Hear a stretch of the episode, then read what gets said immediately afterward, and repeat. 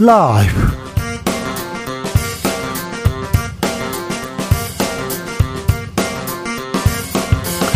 2023년 4월 18일 화요일입니다. 안녕하십니까. 주진우입니다. 더불어민주당 이재명 대표 돈봉투 의혹에 대해서 사과했습니다. 고개 숙였습니다. 프랑스 파리에 있는 송영길 전 대표는 현지에서 입장을 표명하기로 했습니다. 돈봉투 사태 어디로 갈까요? 민주당의 수습책은 무엇일까요? 이상민 더불어민주당 의원에게 들어보겠습니다. 국민의힘에서는 김기현 대표 안 보이고 전광훈 목사만 보입니다. 홍준표 시장만 보여요. 이런 소리 계속 나옵니다. 대통령실은 대통령은 안 보이고 김건희 여사만 보여요. 이런 소리 나옵니다. 정치발전소 장현장에서 짚어보겠습니다. 1년 남은 총선 국민의힘과 민주당 서로 못하기 경쟁하고 있다 악재 대결하고 있다. 이런 얘기 계속됩니다. 언제쯤 국민 챙기기 정책 챙기기 민생 경제 챙기기 나설까요? 최가박당에서 물어봅니다. 나비처럼 날아 벌처럼 쏜다. 여기는 주진우 라이브입니다 오늘도 자중차에 겸손하고 진정성 있게 여러분과 함께 하겠습니다 어, 나이 들면요, 음, 어려운 게 참 많죠. 네.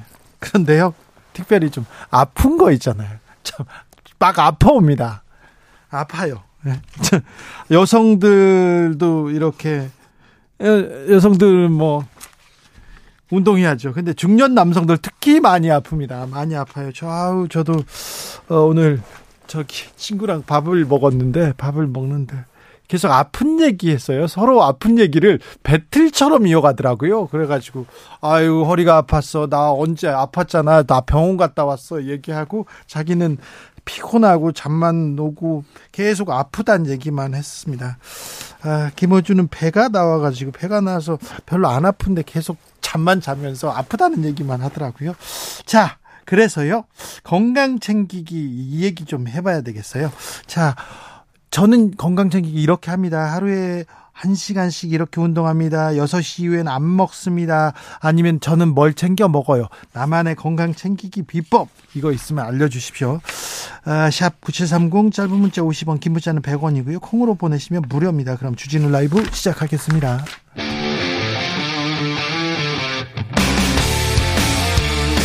탐사보도 외길 인생 20년. 주 기자가 제일 싫어하는 것은?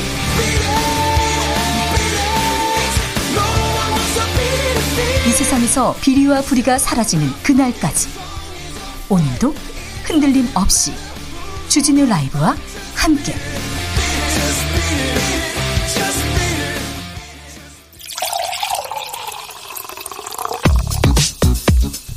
진짜 중요한 뉴스만 쭉 뽑아냈습니다. 주스 정상근 기자 어서 오세요. 안녕하십니까? 네, 건강을 위해서 뭐 하는 거 있습니까, 정상근 기자? 아, 네, 저는 만보 걷기를 하고 있습니다. 아, 그래요? 네네. 걷기 하시는군요. 만보? 네, 네 만보를 걷고 있습니다. 하루에 만보 정도 걸어요? 네. 아, 네. 걷고 나서 많이 먹습니다. 아, 그렇습니까? 네. 그거 잘 괜찮아요. 네. 괜찮은 건가요, 정말? 네네, 괜찮습니다. 많이 네. 걷는다면서요. 어, 저는 지난주에는 한 2,300보 정도 걸었더라고요, 하루 평균. 아, 하루 평균이요? 네, 좀 네. 걸어야 되는데. 자, 뉴스로 가보겠습니다. 네. 미국 전기차 보조금 대상자에서 현대차, 기아차는 빠졌습니다. 네, 미국 정부는 현지 시간으로 17일 인플레이션 감축법 세부 지침에 따라 최대 7,500달러의 보조금을 지급하는 16개 대상 전기 차종을 발표했는데요. 네. 어, 예상대로 현대 기아차가 빠졌습니다. 아, 미국은 인플레이션 감축법을 통해 북미의 완성차 공장을 운영할 뿐 아니라 부품, 심지어 부품의 원자재도 이 미국이나 미국과 FTA를 체결한 나라에서 생산된 것을 대상으로 대상으로 전기차 보조금을 지급하게 됩니다. 그런데 배터리를 중국산을 쓴다고 해서 제외했습니다. 정부에서는 어떤 입장입니까? 네, 최상목 경제수석은 한국 전기차 수출의 타격은 생각보다 크지 않다라고 말했습니다. 빠졌는데 타격이 크지 않다고요? 네, 현대차가 미국 조지아주에 전기차 전용 공장을 세우고 있는데 2024년 하반기 양산에 들어갈 때까지 선방할 수 있다라고 했고요. 이 국내 배터리 3사는 오히려 수출에 수혜를 입게 됐다라고 설명했습니다. 2024년까지는 어떻게 좀 대책 유예하도록 이렇게 해줄 수 있는 건 아닌가 이런 거 좀 외교적으로 좀 풀어야 되는 거 아닌가 이런 생각 해 봅니다. 임금 근로자 100명 중 9명이 100명 중 9명이 월급을 100만 원도 받지 못하고 있다고요. 네, 통계청에 따르면 지난해 하반기 임금 근로자 2,168만여 명 중 월급 100만 원 미만을 받은 저임금 근로자가 198만 명에 이르는 것으로 나타났습니다. 어, 거의 9.1%에 이르고요. 200만 원 미만을 받은 근로자까지 포함하면 임금 근로자 중 200만 원 미만의 저임금 근로자 비중이 23.3%까지 올라갑니다. 100만 원, 200만 원 벌어 가지고는 힘들 텐데요. 네, 반면 400만 원 이상의 임금을 받는 근로자는 478만 4천 명으로 전체의 22.1%를 차지했습니다. 400만 원 이상 월급 받는 근로자가 전체 22%밖에 안 됩니까? 네, 업종별로 보면 단순 노무 종사자의 27.1%가 100만 원 미만의 월급을 받았고요. 이 서비스 종사자의 20.9%도 월급이 100만 원보다 적었습니다. 어, 반면 관리 직종은 100만 원 미만의 월급을 받는 사람은 없었고요. 81%가 400만 원 이상의 월급을 받았습니다. 부의 양극화. 우리는 어떻게 대응할 것인지 우리 사회가 가진 가장 큰 숙제 중의 하나입니다. 어, 전세 사기 피해를 당한 분들의 보금자리 계속 경매 넘어간다 이런 얘기했는데요. 이어지고 있습니까? 네, 어, 전세 사기 사태가 수면 위로 떠오른 지 5개월째 접어들면서 인천 피해자 모임에서만 1000세대 이상이 경매나 공매에 넘어간 것으로 나타났습니다. 어, 피해자의 주거지가 경매, 공매에 넘어가 낙찰되면 사실상 피해자들은 맨몸으로 집 밖으로 쫓겨날 위기에 처하게 됩니다. 그래서 이 그래서 절박한 상황에서 지금 다른 생각을 하는 분들이 있어요. 정부 대책 나왔습니까? 네, 윤석열 대통령은 최근 전세 사기 피해 관련된 부동산의 경매 일정을 중단하는 방안을 시행하라고 지시했고요. 네. 어, 국토부는 경매를 신청한 금융기관에 일시적으로 경매 연기를 요청하기로 했다라고 밝혔습니다. 대통령이 전세 사기 관련해서 바로 대책을 냈네요. 경매 하지 마라 이렇게 얘기는 했네요. 아, 잘한 것 같습니다. 빨리 잘 낸 것 같습니다. 그런데 대통령이 이런 문제에 대해서 나서는 건 좋은데 아, 여론조사 문제 얘기하고 고용세습 문제 얘기합니까? 어, 네. 어제에 이어서 이 노사 단협으로 이루어지는 고용 세습 논란에 대해 비판을 가했는데요. 또요? 네. 윤석열 대통령은 매우 잘못된 관행이라면서 헌법 정신에 위배되는 부당한 기득권 세습이라고 주장했습니다. 네. 전세 사기에 대해서 민생 대책에 대해서는 발빠르게 대응했습니다. 잘했습니다. 그런데 고용 세습 이게 기아차 이렇게 알아봤더니 10년간 채용된 이 고용 세습으로 채용된 인원이 한 명도 없다고 합니다. 그러니까 사문화된 조항이에요. 이 조항도 어, 공정과 상식에 맞지 않아요. 빠지면 되는데 이걸 대통령이 연 이틀 얘기해야 되는지 여론조사 잘못됐네 뭐 부당하네 이런 얘기를 해야 되는 건지 대통령의 말이 필요한 데가 있는데 이런 생각합니다. 아, 얼마 전에 미국 기밀 문건에 한국 포탄 얘기가 나왔어요. 그런데 한국 포탄이 해외로 반출되고 있다는 보도 나왔습니다. 네, 얼마 전 유출된 미국의 기밀 문건에는 한국산 포탄 33만 발을 독일로 이송하기 위한 구체적인 계획이 담겨 있었는데요. 어, 실제로 이미 지난달부터 우리 정부가 포탄 수십만 발을 독일로 보내온 정황이 확인됐다고 어제 MBC가 보도했습니다. 만약에 우리가 포탄을 해외로 반출했다 이거 아, 문제가 될 것 같은데요. 네, MBC는 충청도에 있는 우리 군의 한 탄약창 기지 앞에서 나오는 15톤급 컨테이너를 적재한 대형 화물차들을 추적한 결과 어, 이들이 경남 진해의 한 부두로 향했으며 어, 이 부두는 우리 군과 주한미군의 보유 포탄들이 반출되거나 해외에서 들어오는 곳이라고 설명했습니다. 네. 어, 이 컨테이너 차량 기사는 운송이 지난달 28일부터 시작됐다라고 말했는데요. 이 물건이 155mm 폭탄으로 알고 있다라고 조정했습니다. 어, 또한 화물 기사들이 받은 서류를 보면 이 포탄들은 독일의 노르덴항으로 옮겨지는 곳으로 적혀 있었다라고 합니다. 국방부에서는 확인해 줄 수 없다고 하는데 아무튼 기밀 문건 유출된 기밀 문건 사실 진위 여부를 이렇게 또 검증하는 거는 언론의 언론의 역할입니다. MBC가 좋은 보도를 했는데요. 다른 내용들도 이게 사실과 부합되는지 위조됐다 이렇게 말했는데 어떤 건지 좀 어, 확인 취재가 필요한 것 같습니다. 언론인들의 각성 필요한 것 같습니다. 송영길 전 민주당 대표 이번 주말에 입장을 밝힌다고요? 네, 프랑스에 체류 중인 민주당 송영길 전 대표가 현지 시간으로 오는 22일 이 최근 검찰 수사가 이뤄지고 있는 지난 2021년 이 전당대회 돈봉투 살포 의혹과 관련한 입장을 밝힐 예정이라고 밝혔습니다. 어, 송영길 전 대표는 다만 연합뉴스와의 통화에서 이 검찰이 확보한 이정근 전 민주당 사무부총장 등의 녹취 파일에 어, 자신이 돈봉투 어, 조성 등을 인지한 정황이 포함됐다는 질문에 어, 내가 뭘 알겠냐라고 사실상 부인했습니다. 송영길 전 민주당 대표는 어떤 얘기를 할까요? 돈봉투 사건은 민주당에 어떤 영향을 미칠지 잠시 후에 저희가 자세히 분석해 드립니다. 엠폭스 환자 늘어났어요. 네, 국내 감염으로 추정되는 엠폭스 확진자가 3명 추가로 발생했다고 질병관리청이 밝혔습니다. 어, 이에 따라 지난 11일간 국내 감염 추정자가 11명이 더 늘었는데요. 네. 어, 누적 확진자는 16명입니다. 아, 네. 뭐 지금 또 코로나 다시 또 유행한다 이런 얘기도 있고 감기 심하다 이런 얘기도 있습니다. 각별히 건강 조심하셔야 됩니다. 윤지원님께서 제 건강 팁은요 피곤해도 일정한 시간대 기상하는 겁니다. 아 그래요? 일정한 시간에 자고 일어나는 거 그거 엄청 힘든데 아 훌륭하십니다. 그런데 정상근 기자님 네. 항상 시작 전에 눈을 질끔 감고 시작하는데 너무 열심히 일하셔서 피곤하셔서 그런 건가요? 어, 뭐 그런 건 아닙니다. 저보고 그런 건가요? 아, 그거는 말하지 않겠습니다. 네. 확인해 줄 수 없습니까? 네네, 확인해 줄 수 없습니다. 아, 좀, 좀 기다리고 계세요. 주스 정상근 기자 함께 하겠습니다. 감사합니다. 고맙습니다. 아, 나이 들면서 건강 챙겨야 돼요. 아파요. 얘기, 얘기하는데, 우리 아프지 말고 좀, 네, 건강 한번 챙겨봅시다.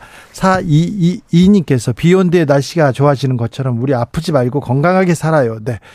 그래야 되는데 건강이 이게 그 걱정입니다. 형우남님께서 저는요 일주일에 술을 3 4회 마셨는데요. 건강을 위해 두세 번으로 줄였습니다. 의미는 있으려나 아유 잘하신 거예요.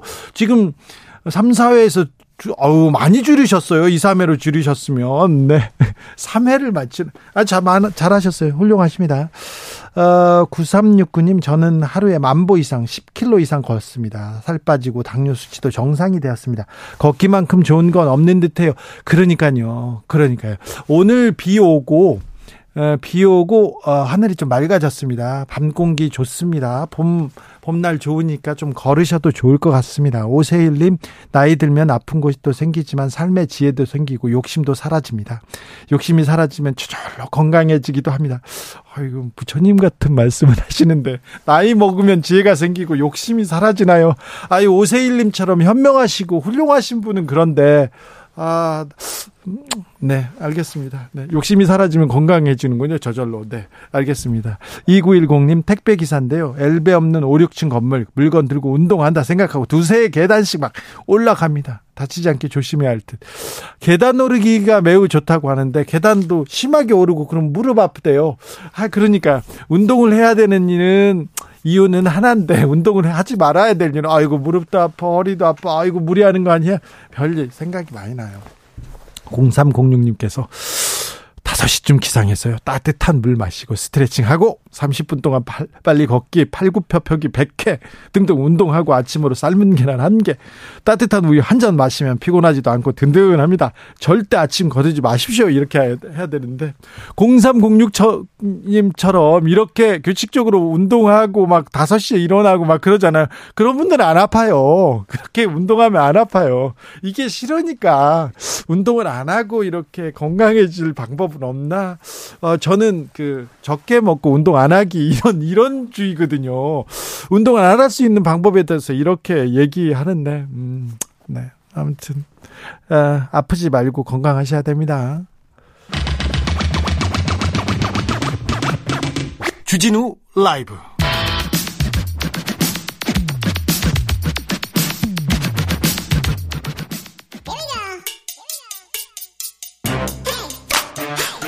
뉴스를 향한 진지한 고민 기자들의 수다. 라이브 기자실을 찾은 오늘의 기자는 은지옥이요. 시사인 김은지입니다. 오늘 준비한 첫 번째 뉴스부터 가봅니다. 네, 정강훈 목사가 계속해서 이슈의 중심에 있습니다. 아유, 네, 정치권 가운데 있습니다. 그런데요, 지금 이분이 이슈의 중심에 있는 것 같죠. 옛날부터 있었습니다. 사실 옛날부터 있었어요. 네, 점점 더 이슈의 중심에 들어온다. 주도적인 논란, 것에 있다라는 네, 문제인데요. 논란 피하지 않고요. 이런 논란 좋아합니다. 네, 그렇죠. 오히려 그런 논란을 통해 가지고 본인의 유명세를 계속 키워오고 그것이 자신의 어떤 확장을 끼어오는 것들도 있는데요. 네. 어제는 국민의힘과의 결별을 선언하겠다 이렇게 예고하면서 기자들을 모았습니다. 근데 정작 기자회견에서는 말을 바꿨는데요. 국민의힘 당원들의 손에 총선 공천권을 넘겨주면 신당 창당을 보류하겠다라고 이야기했는데요. 아니 이건 되게 상식적인 말이잖아요. 이게 당원들한테 공천권을 줘라 이렇게 공천 때문에 싸우지 마라. 당권 가진 사람들 공천권 가지고 자주지하지 말라 이런 얘기잖아요. 네, 그럼에도 불구하고 본인이 신당을 창당하지 않 음으로써 영향력을 행사하지 않겠다라는 식의 정치권에 압력을 넣는 발언이라고 볼 수 있는데요. 이분의 특기죠. 네, 그러면서 자기의 제안을 받아들이지 않으면 버릇을 고쳐놓을 것이다. 이런 식으로 말을 하기도 했습니다. 그래도 점잖하게 말한 겁니다. 이분, 이 정도면 이분. 네, 이에 대해서 김기현 대표는 황당무계하다라고 밝혔는데요. 네. 이제 하지만 이제 전 목사와의 절연을 요구하는 홍준표 시장에 대해서 오히려 상임 고문 자리 해촉하면서 논란 더 커지고 있거든요. 정광훈 목사는 자기의 발언으로 자기의 행동으로 항상 영향력을 키워오곤 했어요. 네, 이제 그런 차원에서 이 발언을 얼마나 소개해야 되는지에 대한 좀 딜레마와 고민이 있긴 합니다. 그리고요, 방송, 방송 사정상 이거 뭐지, 어, 말하지 불가능해요. 못하는 단어들이 꽤 너무 있습니다. 많습니다. 이분이 좀 말이 너무 정제되지 않았어요. 목사가 왜 욕을 이렇게 하세요? 옛날부터 뭐지 다 어, 뭐지 선지자들은 다 욕했다 이렇게 얘기하는데 당신은 선지자 아니잖아요, 목사님. 그렇게 얘기하면 그래도 욕은 한다 이렇게 얘기하면 내가 대신하겠다 얘기하고 뭐, 예수님도 욕했다 막 이런 얘기해요. 심지어 하나님이 까불면 나한테 죽는다 이런 식의 이야기를 집회에서 말을 하기도 했었었고요. 네. 뿐만 아니라 이제 문재인 정부 때는 특히 이제 집회 참여를 독려하면서 당시에 코로나19 방역 문제가 아주 컸었는데 네. 사람들한테 상관없이 나오라는 식으로 이야기하면서 네. 주님의 성령의 운행을 통하여 싹 고쳐줄 거다. 이런 아주 비과학적인 말을 하기도 했습니다. 그렇죠. 정작 본인은 또 코로나19에 걸리기도 했었는데요. 네. 또 이분, 이분 그렇죠. 그리고는 이제 아, 그때 코로나 걸려서 실려가면서 이거 다 음모다 이런 얘기도 했었어요. 네, 그리고도 마스크 계속 쓰라는 사람들의 지적이 있었는데도 잘 쓰지 않아서 비판을 받기도 했었습니다. 네, 아, 이 거친 입. 그래서 감옥도 가고 그랬어요. 예, 뭐 발언 때문은 아니고요. 선거법 혹은 뭐 이제 집시법 이런 것들 때문이긴 한데요. 본질적으로는 발언 자체가 굉장히 사회적 논란과 갈등 혹은 잘못된 정보, 가짜 뉴스를 전하는 경우들이 꽤 있었습니다. 네. 이번에는 또 다른 말이 문제가 되고 있는데요. 그 간호사에 대해서 성희롱적인 발언을 한 설교 영상이 올라와서 문제가 네. 되고 있다고 합니다. 어떻게 이런 분이 목사님이지 어떻게 이런 분이 한국 정치에 중요한 역할을 하고 있지 이분이요 2000년대 이후에는 어, 보수 교계 그리고 보수 종단 보수 정당까지 매우 중요한 역할을 하고 있습니다. 예, 물론 이제 아주 이제 오른쪽에 있거나 극우적인 사람들한테 영향을 미친다라고 믿고 싶고요. 그렇기 때문에 더욱더 이제 어, 주류 정치 중앙에 계신 분들이 절연하는 모습을 보여줘야 되는 것 같습니다. 아니, 그런데요. 아주 극우적인 사람만 영향을 받는 게 아니라요. 어, 뭐 보수 정당에 큰 영향을 미치고 있고요. 그 앞으로도 미칠 겁니다. 네, 오늘 국민의힘에서는 이제 관련해서 들어온 당원들이 한 천 명 정도 된다라고 밝혔는데 그 이상이지 않을까라는 의심이 계속 아, 그렇죠. 있는 것이죠. 아, 훨씬 많죠. 많으니까 그렇게 어, 선거 때마다 정광훈 목사한테 이렇게 가잖아요. 정광훈 목사는 자기한테 찾아오거나 자기한테 도움을 청하는 그 정치인들한테는 큰 도움을 준다고 합니다. 본인 말인데 어디까지 소개할 수는 없는데요.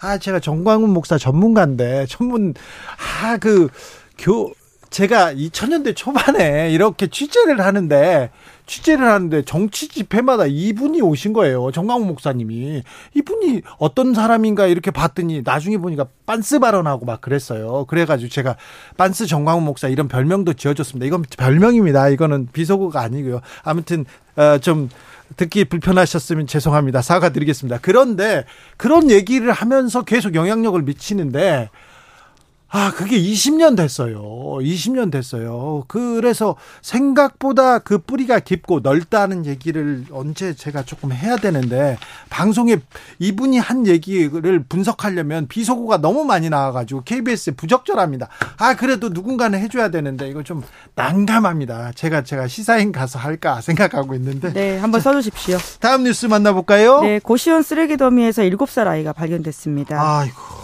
어떤 일입니까? 네, 지난달 20일에 112에 신고 하나가 들어왔는데요. 서울 구로구 한 고시원에 어린아이가 방치돼 있다라는 내용이었습니다. 네. 현장에 출동한 경찰이 보니까 방 안에 아이가 덩그러니 혼자 있었다라고 하는데요. 취약 대상인데 학교도 못 가고 그렇게 방에 있었다라고 합니다. 그 방도 엉망진창이었는데 먹다 남은 배달 음식 쓰레기나 곰팡이가 핀 음료수, 담배꽁초 같은 게 가득 차 있었고요. 악취도 있었다라고 합니다. 그러니까 한마디로 사람이 살 수 있는 환경이 아니었다라고 할 수 있는데 네. 중국 국적의 불법 체류자인 부모가 아이를 방에 혼자 두고 며칠째 들어오지 않는 상황이었다라고 하고요. 그래서 이제 고시원 주인이 경찰에 신고를 해서 현재 아이는 아동복지센터에 맡겨졌고 부모에 대해서는 아동복지법 위반 혐의로 입건 전 조사에 들어갔다라고 합니다. 불법 체류자의 아이들이라고 해도 좀 이게 복지의 손길이 좀 이어져야 되는데 아동 학대 사각지대에 있는 상황입니다. 그렇죠. 아동 인권이라고 하는 것은 그 국적에 전혀 이렇게 영매여서 생각해서는 안 되는 것으로 보이고요. 예. 특히나 이제 초등학교 입학 대상자인 우리나라 아동에 대해서는 정부가 예비 소집 같은 것들을 통해서 아이들 안전을 점검하긴 하거든요. 하지만 외국인 자녀에 대해서는 그런 장치가 전무하다라고 합니다. 그래서 미등록 외국인은 취약 시기조차 확인할 수가 없어서 소위 말하는 깜깜이 상태가 된다. 이렇게 보면 될 텐데요. 유엔 아동 권리 협약 28조에 따르면 아동의 교육받을 권리는 소득, 국적, 인종, 불법 이주 이런 거 관계없다라고 규정돼 있습니다. 우리는 여기에 이제 1991년부터 가입해서 비준했고요. 네. 2010년부터는 미등록 이주 아동도 거주 사실만으로 학교에 입학할 수 있다 이렇게 터놨습니다. 네. 그래서 이번에 이 보도가 아, 그 경찰 신고 이후에는 이제 네. 학교를 가고 있는 상황이라고 합니다. 알겠습니다. 그 소위 그냥 어, 그냥 사람들이 깜깜이 상세다 이런 얘기 쓰는데 우리는 이, 이 단어도 쓰지 맙시다. 아, 네, 네. 죄송합니다. 그, 예. 좀 듣기 싫어하는 사람이 있으니까 예, 장애인에 대해서 네네. 예, 우리는 표현을... 이런 단어 쓰지 말게요. 어, 저기 아동 인권의 문제입니다. 인권의 문제예요, 이 문제는. 그렇죠. 그래서 정부가 나서야 됩니다. 네, 그래서 이제 관련 단체 집계로만은 이런 아이들이 한 2만 명 정도 우리나라에 있을 것으로 보인다라고 하는데요. 네. 그래서 법무부가 이런 미등록 이주 아동의 조건부 체류 자, 체류 자격을 좀 많이 완화하긴 했습니다. 그럼에도 불구하고 여전히 까다롭다 이런 비판들이 있는데요. 네. 국내에서 출생하거나 혹은 6살 미만일 때는 입국하고 6살 6년 이상 있어야 되고 네. 6살이 넘었을 경우에는 우리나라에 7년 이상 체류해야지만 이런 자격을 받을 수 있다라고 해요. 네. 그래서 이러한 체류 자격을 자격을 받은 아이들이 이제 300명 정도밖에 되지 않아서 네. 굉장히 좀 아직까지도 이 복지 범위가 좁다라는 지적이 나오고 있습니다. 사각지대가 너무 큽니다. 그래서 우리 정부가 정치권이 좀 나서야 된다고 봅니다. 마지막으로 만나볼 뉴스는요? 네, 후쿠시마 오염수 관련한 일본의 주장을 독일이 반박했습니다. 그런데 막 일본이 뭐 G7에서 다 환영했다, 박수 쳤다 막 그랬는데 아닌가 보죠? 어떤 내용입니까? 네, 일본 삿포로에서 G7 기후 에너지 환경 장관 회의가 지난 16일에 열렸거든요. 네. 예, 여기서 이제 회의가 끝나고 기자회견이 있었는데 네. 이 주최국인 일본이 먼저 발표를 했습니다. 예. 일본의 경제 산업상이 나와서 어, 아까 말씀하신 것처럼 후쿠시마 처리수의 바다 방류를 포함한 페로의 착실한 진정과 과학적인 근거에 기초한 일본의 투명한 대처에 대해서 환영한다 이렇게 이야기를 한 겁니다. 자, 일본에서 국가가요. 일본에서 환영했다 이렇게 얘기했습니다. 네, 근데 그 자리에 이탈리아, 독일 환경 장관이 앉아 있었는데요. 독일 장관이 당장 반박했습니다. 그래요? 예, 오염수 방류를 환영한다라고 말한 적 없다고 면전에서 꼬집었는데요. 네. 이제 물론 일본 정부가 노력하는 것은 경의를 표하지만 사실관계가 틀렸다라고 정정한 겁니다. 그렇죠. 오염수 방류를 환영할 수는 없잖아요. 누가 네. 환영해요? 물고기가 환영합니까? 어민이 환영합니까? 누가 환영하겠어요? 네, 이제 물론 일본 입장에서는 계속 이제 이런 식의 외교적 성과를 만들기 위해서 굉장히 애를 쓰고 있었던 상황이긴 한데요. 그럼에도 불구하고 하지 않은 말을 그렇게 했다라고 하는 것은 굉장히 외교적 결례를 넘어서 문제가 되는 발언일 그렇죠. 수 있습니다. 그렇죠. 이 발언 정정했습니까? 네, 그래서 이제 당장 면전에서 반박을 당하니까요. 기자들이 물어볼 수밖에 없잖아요. 네. 그래서 기자회견 끝나고 일본 장 장관이 취재진과 만나서 본인이 실수했다 이렇게 밝혔습니다. 일본의 이게 특성이에요. 특징이기 때문에 앞에서 가만히 잘 듣고 있다가 고쳐줘야 됩니다. 네, 이제 외교 현장이라고 하는 게 정말 총성이 없다라는 생각이 드는 것이요. 네. 그 자리에서 어물쩍 넘어갔으면 마치 그렇죠. 그렇게 되어버리는 것일 기사 수 뭐라고 있잖아요. 하겠어요. G7 G7 장관들, 환경 장관들 뭐 오염수 방류 환영 이렇게 나올 거 아니에요, 당연히. 네, 이제 굉장히 이제 그런 기사가 많이 나왔어요. 네, 이제 하지만 이제 독일 장관이 현장에서 바로 잡았다라는 것을 이제 우리가 알 수가 있고요. 일본은 계속해서 이러한 노력을 하고 있다라는 것들도 좀 염두에 둘 부분이 일본에서는 계속 지금 G7에서 오염수 방류 환영한다. 다 용인했다 이렇게 얘기하고 싶어 그 얘기를 만들고 싶어 하는데 아무튼 브레이크가 걸렸네요. 아무튼 후쿠시마 원전 오염수 방출은 초입기에 들어간 것 같습니다. 네, 그 지금도 하루에 100톤씩 방사능 오염수가 쌓여가고 있다라는 보도가 있는데요. 2023년 2월 현재로 보면 132만 톤의 오염수가 모여 있다라고 합니다. 네. 그래서 일본 정부는 올봄과 여름 사이에 이 처리수를 바다에 내보내겠다라고 발표를 했는데요. 이 물들을 다 내보내면 적어도 30년 이상 걸린다라는 말도 있습니다. 그런데 조금 이거 과학적으로 과학적으로 좀 더 노력해서 이 오염수를 어떻게 만들 방법이 없을까요? 그런 노력이 더 필요할 것 같고 아무튼 저장 용량을 널, 널 넓히든지 어, 뭐 그런 노력을 해야지 자꾸 버리려고만 합니까? 네, 이제 그러다 보니까 IAEA도 뭐 노력을 기하고 있고 그 일본 정부도 그런 노력을 하고 있다라고 밝히고 있는데요. 이제 신뢰와 관련된 부분인데 일본 내에서도 오염수 방출과 관련해서 어, 오염수 방출에 대해 국민의 이해를 얻지 못했다라는 설문조사에 대해서 50% 넘게가 동의한다라는 것이 있습니다. 네. 이것이 일본 원자력 문화재단이 작년 9월에서 10월 네.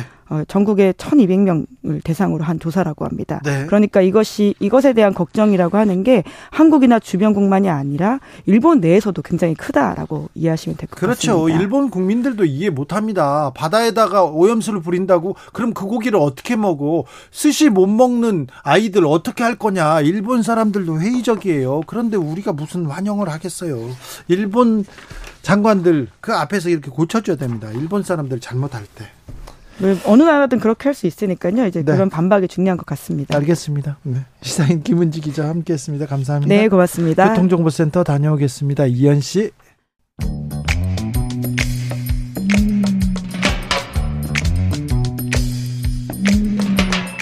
오늘의 정치권 상황 깔끔하게 정리해 드립니다. 여당 야당 크로스 최가박과 함께 최가박당.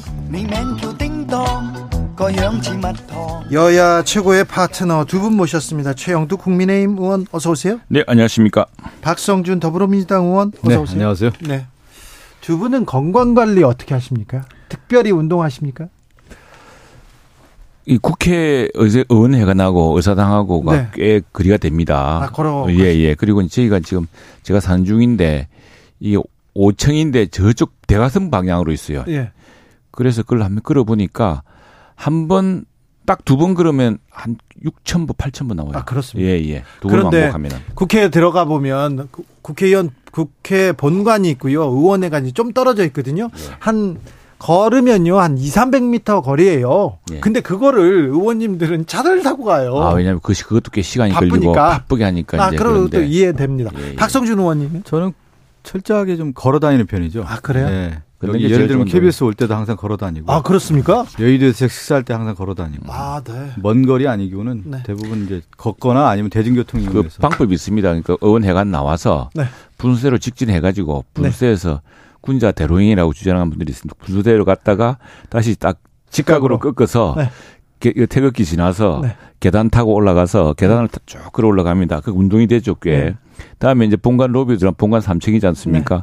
거기서 다시 로텐더 홀까지 또 계단으로 올라가요. 네. 그래가지고 뒤로 가면서 가면은 그 굉장히 그, 어, 걷는 양이 늘 그렇죠. 많더라고요. 네. 의원회관에서 그 국회 본당까지요, 의사당까지 그 상당히 거리가 돼요. 네, 네. 네. 그럴 만합니다. 네. 알겠습니다. 열 차례 걷습니다. 자, 봄이니까 건강을 위해서도 좀 걸어야 될 것 같습니다. 운동도 하시고요. 더불어민주당은 돈봉투 의혹부터 해소해야 될 것 같은데요. 네, 지금 뭐 어제 당 대표께서 깊이 사과 깊이 사과하고 공식적인 사과를 했고요. 예, 송영길 전 대표 이제 조기 귀국을 요청을 했고 또 검찰의 공정한 수사에 따라서 공정한 수사를 얘기를 했고요. 그 이후에 책임과 조치를 하겠다라는 말씀을 하셨습니다. 음. 네. 송영길 대표는 주말께 어, 파리에서 그 기자회견 형식의 간담회를 연다고 합니다. 네, 그렇죠. 송영길 대표가 이제 이번 주 토요일쯤 네. 음, 기자 간담회를 통해서 얘기를 하고 있는데 아마 송 대표는 잘 모르는 일이라고 좀 말씀하시는 것 같아요. 네. 네. 저도 물어봤더니 모른다고 이게 네. 무슨 직접, 내용인지 직접 통화하셨어요? 네, 황, 네. 네. 저도 전화를 해봤는데 모르는 어쨌든 지금 뭐 민당은 음, 일단은 지금 상황을 좀 예의 주시하고 주시하고 있고요. 네. 정확한 이제 사실 규명 그에 따라서 사태 수습 네. 그렇게 이제 노력을 해야 되겠죠. 박성준 의원님 목소리 엄청 신중해졌습니다. 최영도 의원님. 네, 이게 사실은 정치권 전체에서 정치권에는 대단한 불신으로 이줄 사안입니다. 그래서 저는 민주당이 이 문제를 그냥 단순하게 생각해서는 안 되고 처음에 이러지 않았습니까? 처음에는 뭐 아니 타이밍이 묘하다, 뭐 도청 의혹을 덮기 위한 것 아니냐. 그래도 이러다가 지금 점점 국민들의 이 분노가 커지고 하니까 사람들이 자칫하면요 정치권에 돈 봉투가 오가는 게 지금도 당연한 문화인 줄 착각합니다. 지금 그렇게 생각해요. 예, 지금 그 우리 사실은 이게 얼마나 정치 불신을 부르고 위험하냐 그러면은 우리 일선 우리 저 시의원 도의원 심지어 우리 뭐 국회의원도 마찬가지 이 돈봉투라든가 심지어 밥 한 번 잘못 사도 의원직 상실당합니다. 예. 우리 우리 마산에 실제로 한번 도의원 한 분이 그렇죠, 그런 일이 있었어요. 예, 예. 그래서 굉장히 그 동네 사람들이 뭐 농담 삼아 어, 밥 한 번 안에 이렇게 할 때도 아이고 이게 선거법 때문에라고 몸을 저이 저 움츠릴 수밖에 없는 그런 실정인데 아니 국회의원들끼리 이렇게 뭐 돈을 주고 받는 일이 있었다고 한다면 이, 이 불신이 얼마나 크겠습니까? 근데 이게 지금 이제 벌써 한 2, 3, 2년 전 일이죠. 2년 전 일이지만 뭐 송영길 대표도 이 문제에 대해서 어, 자기 잘 모르겠다고 한다면 그 연유를 당당하게 밝혀서 빨리 이 어떻게 된 사안인지를 전모를 밝혀야 되고요. 네네. 네. 이건 뭐 사실은 이게 여야 문제가 아니고 이 문제를 그냥 수습을 하지 않고 정쟁으로 자꾸 이렇게 치부하고 한다면은 정말 정치권이 이 씻을 수 없는 큰 오명에 빠지게 될 겁니다.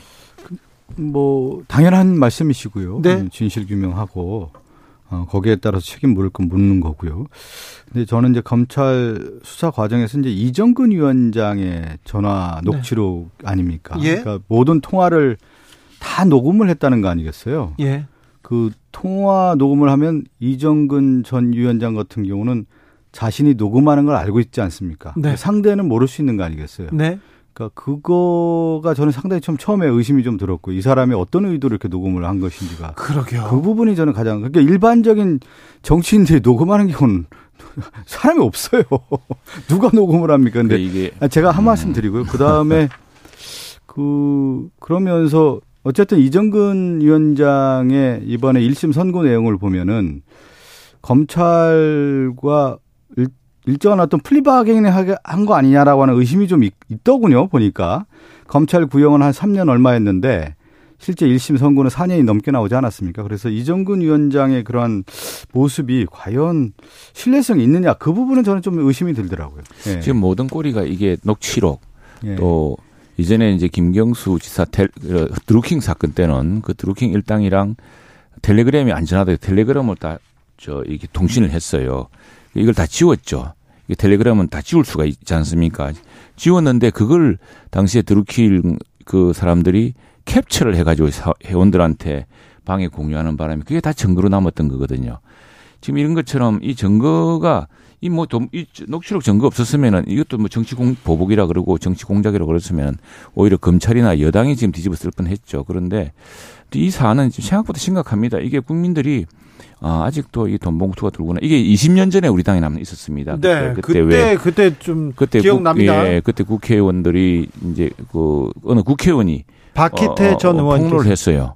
내가 그 전당대회 앞두고 당 대표 후보한테 또 봉투를 받았다 네. 이때 가지고 난리가 나죠. 그 당시에 그걸 해서 거의 저희 우리 당이 거의 막 박살이 났습니다. 당 이름을 바꾸는 계기가 예, 됐죠. 예. 그런 정도로 심각한 문제이고 이게 전당대회가 저희도 전당대회를 최근 해보지 않았습니까? 제가 전당대 회 선거관리위원을 했는데 우리 당의 경우는 민주당도 마찬가지일 겁니다. 전당대회에서는 국회의원이나 당협위원장이 당원들의 판단에 영향을 끼쳐서는 안 된다. 왜냐하면 당원들이 다 똑같은 당원 중에 대표 뽑고 대통령 뽑기 때문에 그 전당대회 중에 또는 뭐당 어, 대표 어, 당 대표나 당 음, 대선 후보 경선 중에는 어전저 개인적으로 의견이 있더라도 어 전체 당의 당협 소속의 그 어, 당원들에게 내가 이렇게 하니까 지지해달라고 이래서는 안 된다라는 게 우리 당원 당규에 있습니다. 당원 당규에는 있으나 영향을 미치기는 하잖아요. 아니 근데 그게 아무래도 뭐 마음이랑 있고 그렇겠죠. 그런데 네.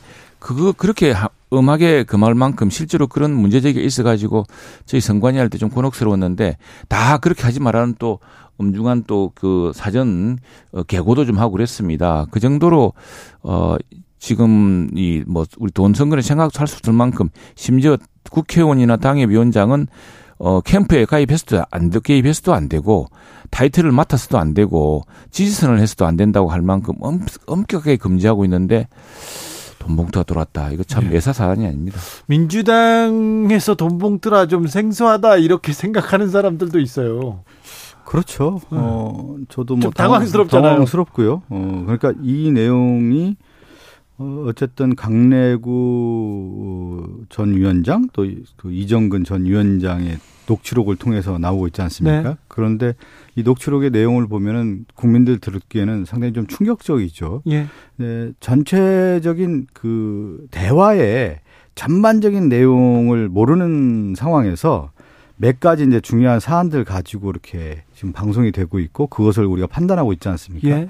아마 검찰 수사가 되면서 전체적인 맥락까지 다 볼 수 있지 않겠습니까? 예. 그러면 이정근 전 위원장과 그 강래구 전 위원장의 대화가 어떤 의미였고 과연 이것이 어떻게 되는 것인지는 또 수사 과정에서 나오지 않겠어요? 수사 과정에서 음. 나올 텐데 네. 더불어민주당의 예, 더불어민주당은 이 의혹 자체 진상 조사를 하고 이후에 검찰 조사를 지켜보겠다 이렇게 해야 되는 거 아닌가요? 근데 자체 진상 조사가 좀 쉽지는 않아요. 왜 그러냐면 당사자들을 불러서 조사를 하는데 그러면 그 사람이 어떤 쉽게 얘기하면 검찰 얘기한 것처럼 돈을 어떻게 모았고 어떻게 전달했고 이런 것들을 다 조사를 해야 될 텐데 기본적인 자체 조차, 조사 상황이 여의치가 않은 것이죠. 그렇죠. 그, 그렇기 때문에 상당히 어렵기 때문에 당대표도 얼마나 고민이 많았겠습니까? 이재명 당대표도 고민이 많았기 때문에 검찰의 수사의 공정성과 관련된 부분을 얘기하면서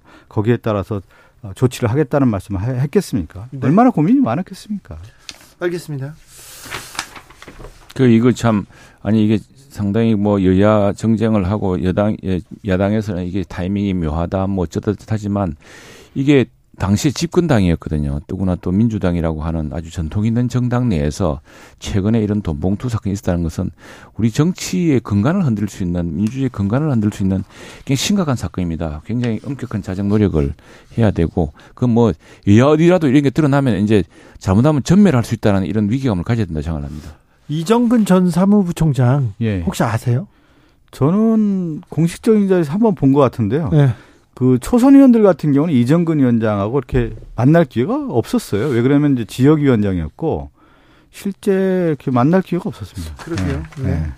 정치권에서 어, 잘 알려진 인물은 아닌데 이분이 네. 이분의 입이 이분의 전화가 지금 정치권을 흔들고 있습니다. 민주당에서 어떻게 대처하는지 저는 그게 저는 전화를 모든 대화를 다 녹음했다라는 게그 그, 아무튼 증거가 네. 거기에 다 남아 있어요. 그래서 네. 민주당이 더 곤혹스럽습니다. 어, 지금 대통령실에서는 대통령은 잘 안 보여요. 대신 김건희 여사만 보여요. 이런 얘기 나오는데 이 부분은 어떻게 생각하시는지요, 최영도 의원님? 야당이 매일 그 이야기만 하고 대통령과 국정을 같이 이 좀 같이 좀 맞들어서 갈 생각은 하지 않고 아니 이전에 그러면 이전에 대통령 부인에 대해서는 전에 김건희 여사 그 우리 제2부속실 없애기로 했다 그랬더니 그때도 또 왜 없애냐고 민주당에서 또 난리를 치고 안 그랬습니까? 왜냐하면은 앞서 저 그 김정수 여사께서는 뭐 혼자서 전용기를 타고 다녀오실 만큼 대단한 행보를 많이 하셨거든요. 그래서 그 너무 대비될까봐 그 왜 그 안 하느냐 그러더니 요즘 따라 난 도대체 균형도 못 맞추고 왜 이러시는지 모르겠어요. 자, 이 지금 하는 게 보면은 원래 뭐 국가가 다 이렇게 저 이렇게 돌봐야 되는, 되는 곳이지만 그러나 손길이 닿지 않고 부족한 그런 곳들을 대통령 부인이 쭉 해오지 않았습니까? 그래서 지금 그렇게 다니는 것인데 아니 뭐 다니면 가지고 온갖 적을 다 내고 하는데 안타깝습니다. 이 이 저 대통령 부인에 대해서는 제가 국제적인 관례로나 또 우리나라 국민들의 기대 또 역대 역할이 있어서 그 역할을 적절하게 하는 것이 당연한 일이고요. 그런 그, 그런 기준으로 봐야지. 음. 과거 뭐저저 김정수 수사 때는 뭐 엄청난 것처럼 대통령 행세에 거의 준하는 그 외국, 외국 순방도 하시지 않았습니까? 그 지금 같아서 용납 되겠습니까? 그런 기준을 보면. 최영재님은 저, 도 이제 최영재님 존경하고 합리적이라는 부인을 하는데 김건희 여사 얘기만 하면 되는 거죠. 뭐 전임 정부에 뭘 비교를 합니까? 그리고 왜 대통령 부인이랑 다릅니까? 이슈는 대통령 부인 아닙니까? 지금 이슈로 들어가면 되는 거고요. 그 최영도 의원님의 본심이 저는 궁금해요, 솔직히. 저는 본심 이야기할까요? 본심을 얘기한 거예요, 지금요? 본심. 아니, 제가 말씀드린 본심 이야기할게 좀 이따 어, 이야기했어요. 본심 듣고 싶어요. 본심이 저는 안 드러났다고 봐요. 본심이 아니. 그 지금 뭐 정치적 수사로 제가 받아들일 수밖에 없는 데. 아니, 아니. 최영도 의원 하나만 물어볼게요. 아니, 왜제 얘기하는지 자르고. 자르고 하나만 물어볼게요. 최영도 의원님. 예. 김건희 여사가 이렇게 광폭 행보를 하는데 행보가 좀 어, 안 나왔으면 보도되지 않았으면 좋겠다 이런 생각은 하시죠 본심으로? 아닙니다. 저는 최근에는 한 2주 전에 통영에서 수산인 날이 있어가지고 네. 그때 이제 부부 오셨어요. 오셔가지고 같이 그 저 쭉 행사장도 보고 했는데 굉장히 반응들이 좋고 아니 반응은 예. 좋은데 네, 네. 어 그 김건희 여사가 돌아다니는 건 좋고 행보를 하는 거는 당연하지 않습니까? 영부인이니까 자, 그런데 내가 이제 본심을 보도. 본심 본심을 이야기할게. 제가 좀 얘기를 하면 안 됐으면 좋겠죠. 전반에 말씀. 저는 김건희 여사의 오늘 얘기 다 하세요. 진가가 진가를 좀 야당 좀 인정하고 진가를 좀 알았으면 좋겠습니다. 이 KBS도 그러고 언론사들이 잘 압니다. 왜냐하면은 대통령 되기 훨씬 전에 사실은 결혼 한 직후 또는 결혼 전에 이미 언론계에서는 이 문화 예술 공연 전시업계에서는요 거의 말하자면 뭐 전설 레전드 수준이었습니다. 이렇게 말하면 지나칩니까? 사실입니다. 왜냐하면은 아니 제가 좀 이천, 아니 내가 진짜 아니 저는 얘기할 기회를 주세요. 저. 자 그걸 이룬 분이에요. 그런 말하자면은 그 예, 근데 가장 유명한 것은 지금 막 사실 거의 우리나라에서는 최고의 전시였다고 하는 마크 로스코 전시. 또는 어저이 조각가 세계 조각가인 그 그장 알베르토 자코메티. 전시 이거요. 이걸로 막 2015년의 경우에는 문화계 파워 인사 백인이 꼽은 그 역대 그대 최고의 전시 기획이었습니다. 그 정도로 잘 나갔어요. 잘 나가고 아니 그런 전시를 앞서 이제 리움도 했는데 리움은 몇 몇 개 못 가져왔는데 아니 막 로스코 작품을 미국 국립박물관 거를 뭐 거의 다 빌로듯이 해가지고 국내를 놀라게 했는데 아니 그런 기획력 그런 전시 능력 문화예술 기획 능력이 있는 분인데 갑자기 몇 가지 산으로 그냥 네.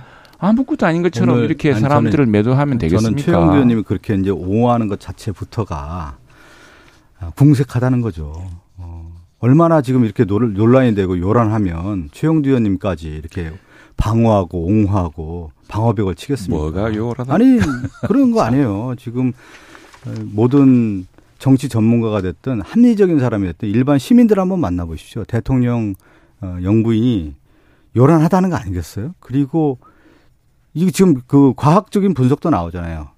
어, 김건희 여사의 광폭 행보에 따라서 대통령의 지지율에 부담이 된다. 그대로 드러나고 있지 않습니까? 과학적 분석으로 지금. 그랬을 경우는 절제하고 자제하는 게 맞는 것 같고요. 지금 어 김건희 여사의 측근이라고 하는 사람 있잖아요. 김승희 지금 의전 비서관인가요? 네.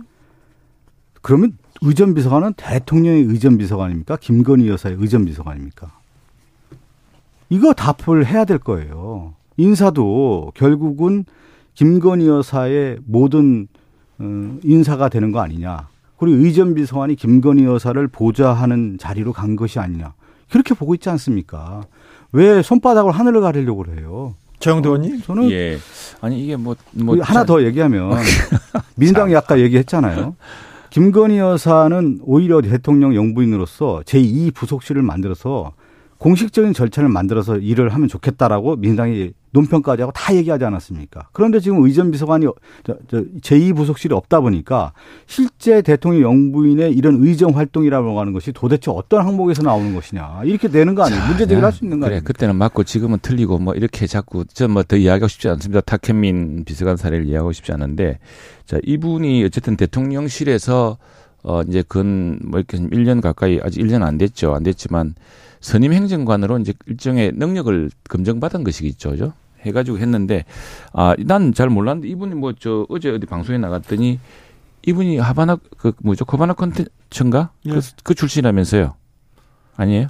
아니 뭐 그 최고위 과정, 대학교 최고위 과정 동문이었다 이게 아. 얘기하는데 코바나 컨텐츠 일도 도와줬다, 도와줬다 여기까지. 나왔습니다. 근데 이제 나는 그래서 이 코바나 컨텐츠 아까 얘기했지만 뭐 자쿠메 티전이라든가 또는 로스코전이라든가 앞에 이게 사실은 뭐 윤석열 대통령 당시 검사했던 이분하고 결혼하기 훨씬 전부터 공연 전시 업계에서는 아주 대단한 그 흥행가였습니다. 흥행가였고 그때 우리 아 아니 우리 박 의원님 많이 하셨구나. 내가 저 초입 저 21대 국회 전반기에 문체일을 했습니다. 그때 예. 아주 뭐 김건희 대표를 저격하려고 뭐 민주당 의원 몇 분들이 문학의 전반을 다 뒤지다시피 했어요. 뭐 국정감사도 부르고 해서. 그런데 들어보니까 아니 뭐 예술의 전당 전당장도 그러시고 아 대단한 흥행가였고 그래서 그때마다 그럴 수밖에 없었다라고 이야기하더라고요. 그런데 그 이제 코바나 컨텐츠가 대부분 다 기획한 겁니다. 그게 공연 전시가 그렇고. 네. 그래 그렇다면은 그런 큰 기획 능력 이런 능력들 같은 것도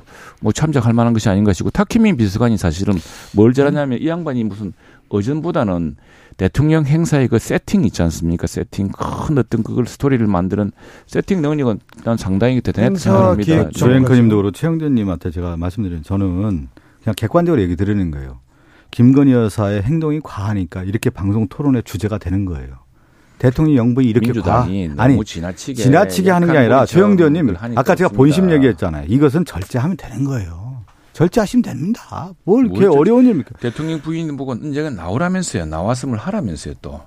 안 그렇습니까?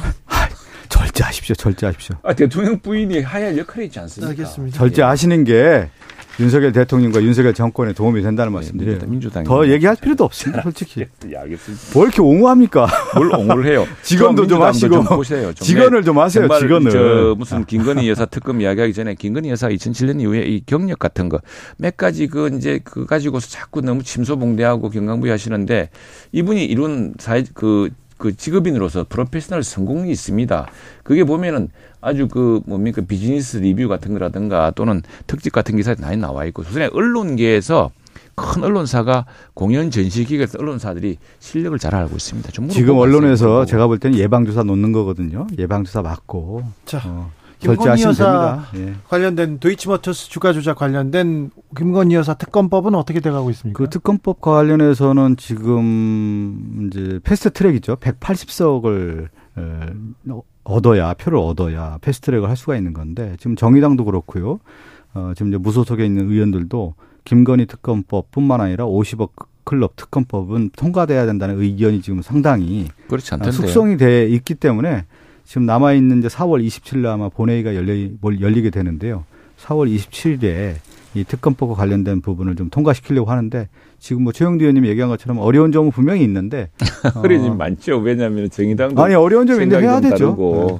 그다음에 뭐 저 무소속의 우리 조정원 의원 같은 경우는 딱 공개적으로 이 문제 반대하고 있지 않습니까? 음, 김태호 1차장에 대해서 민주당이 즉각 경질해야 된다 이렇게 했지 않습니까? 네, 네. 그런데 대통령실에서는 무슨 소리냐 이렇게 선을 그었는데 음. 계속해서 민주당에서는 뭘 추진하겠다 하겠다고 하는데 대통령실 그리고 음. 계속 번번이 막힙니다. 이 전국을 어떻게 돌파하실 겁니까? 이건 뭐 당연히 이제 전국 독파 단 뭐 금방 답이 나오는 건 아니고요. 이제 김태효 어, 국가안보실 1차전과 관련돼서 해임을 저희가 민주당이 요구를 하고 있는데 한일 정상회담의 실패 사례 분명히 드러나지 않았습니까? 네. 그리고 한미 정상회담과 관련해서 좀 준비가 미흡하다라는 부분이 지금 드러나고 있는 거고 저는 김태우 1차장의 모습이 전 국민에 공개가 되지 않았어요.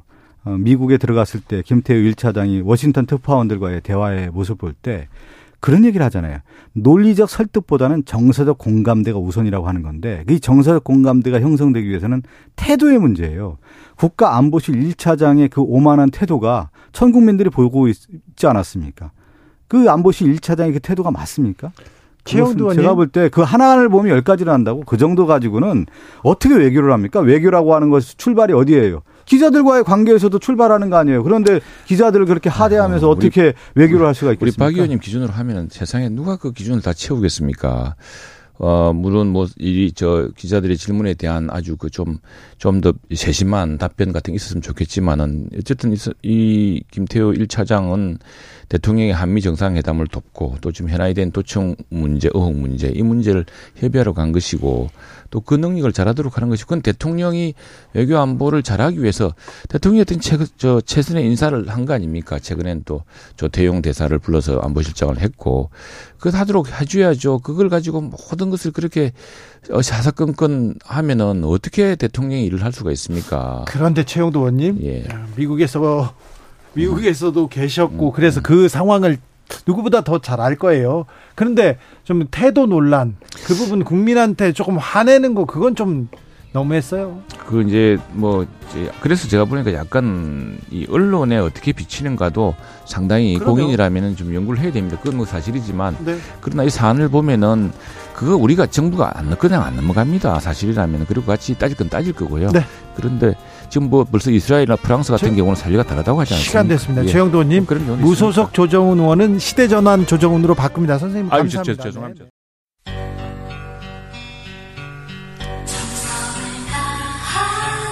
정성을 다하는 국민의 방송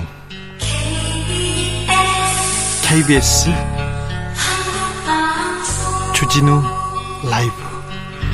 그냥 그렇다고요.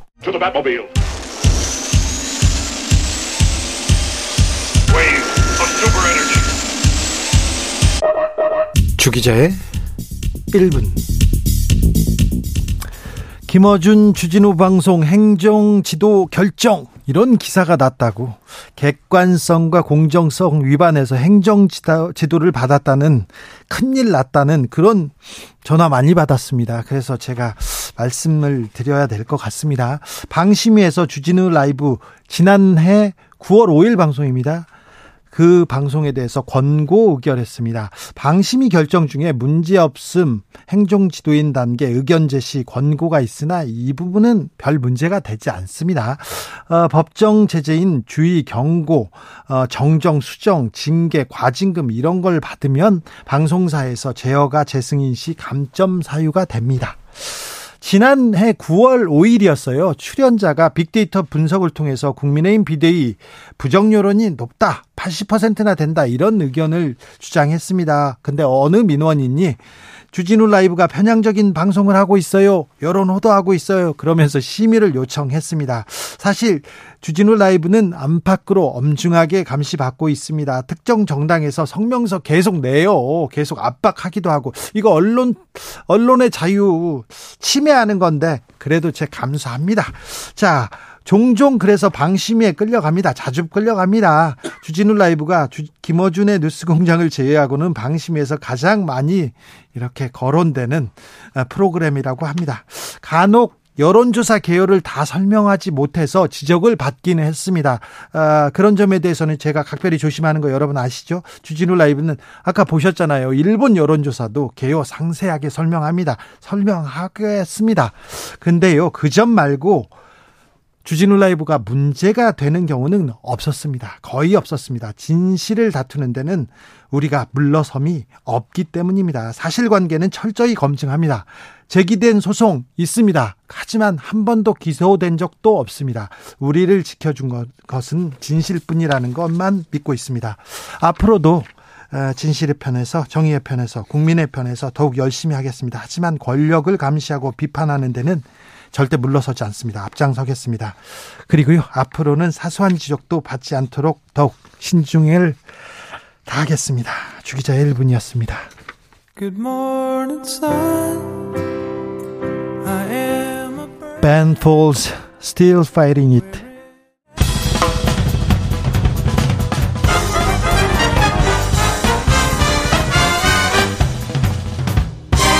훅 인터뷰 모두를 위한 모두를 향한 모두의 궁금증 훅 인터뷰 돈봉투 살포 의혹 민주당에서 일어났습니다. 그런데 민주당에서 이재명 대표 사과하고 귀국해달라 요청했는데 송영길 대표는 주말에 파리에서 입장을 발표한다고 합니다. 그런데요, 민주당에서 이런 일이 일어났는데 생각보다 조용합니다. 어떻게 해결할 건지 당내에선 무슨 생각하고 있는지 민주당 안에서도 쓴소리하는 이상민 민주당 의원 모셨습니다. 안녕하세요. 안녕하세요. 네. 그런데 이것부터 짚어야 되겠습니다. 2021년 전당대 그러니까 당 대표 선거 그때 전당대 선거관리위원장이 이상민이었습니다. 예. 네. 그때는 그런 소리 있었어요? 돈 봉투가 뭐 주고받고 했나는 낌새도 몰랐고요. 예. 제가 실무자한테 예. 제가 선관위원장이니까 그 당시 맡았던 실무자 어, 당직자한테도 한번 확인해 봤습니다. 예. 그런 소리를 들었냐? 뭐 전혀 못 들었답니다. 그래요. 그런데요, 뭐 지금 녹취가 됐대요. 녹음이 다 됐답니다. 예. 현역 저도, 저도 들어봤습니다. 방송에 네. 나온 거. 네.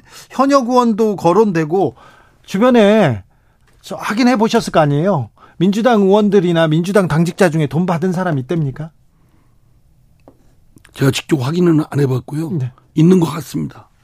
왜냐하면 지금 방송에 그 된 그것만으로도 눈 감고 누구 목소리인지를 금방 알 수 있겠고요. 네.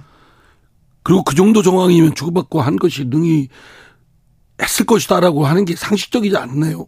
네. 그걸 아니라고 하면은 그러면 그거에 대한 성, 충분한 세명이 있어야 되겠죠. 네.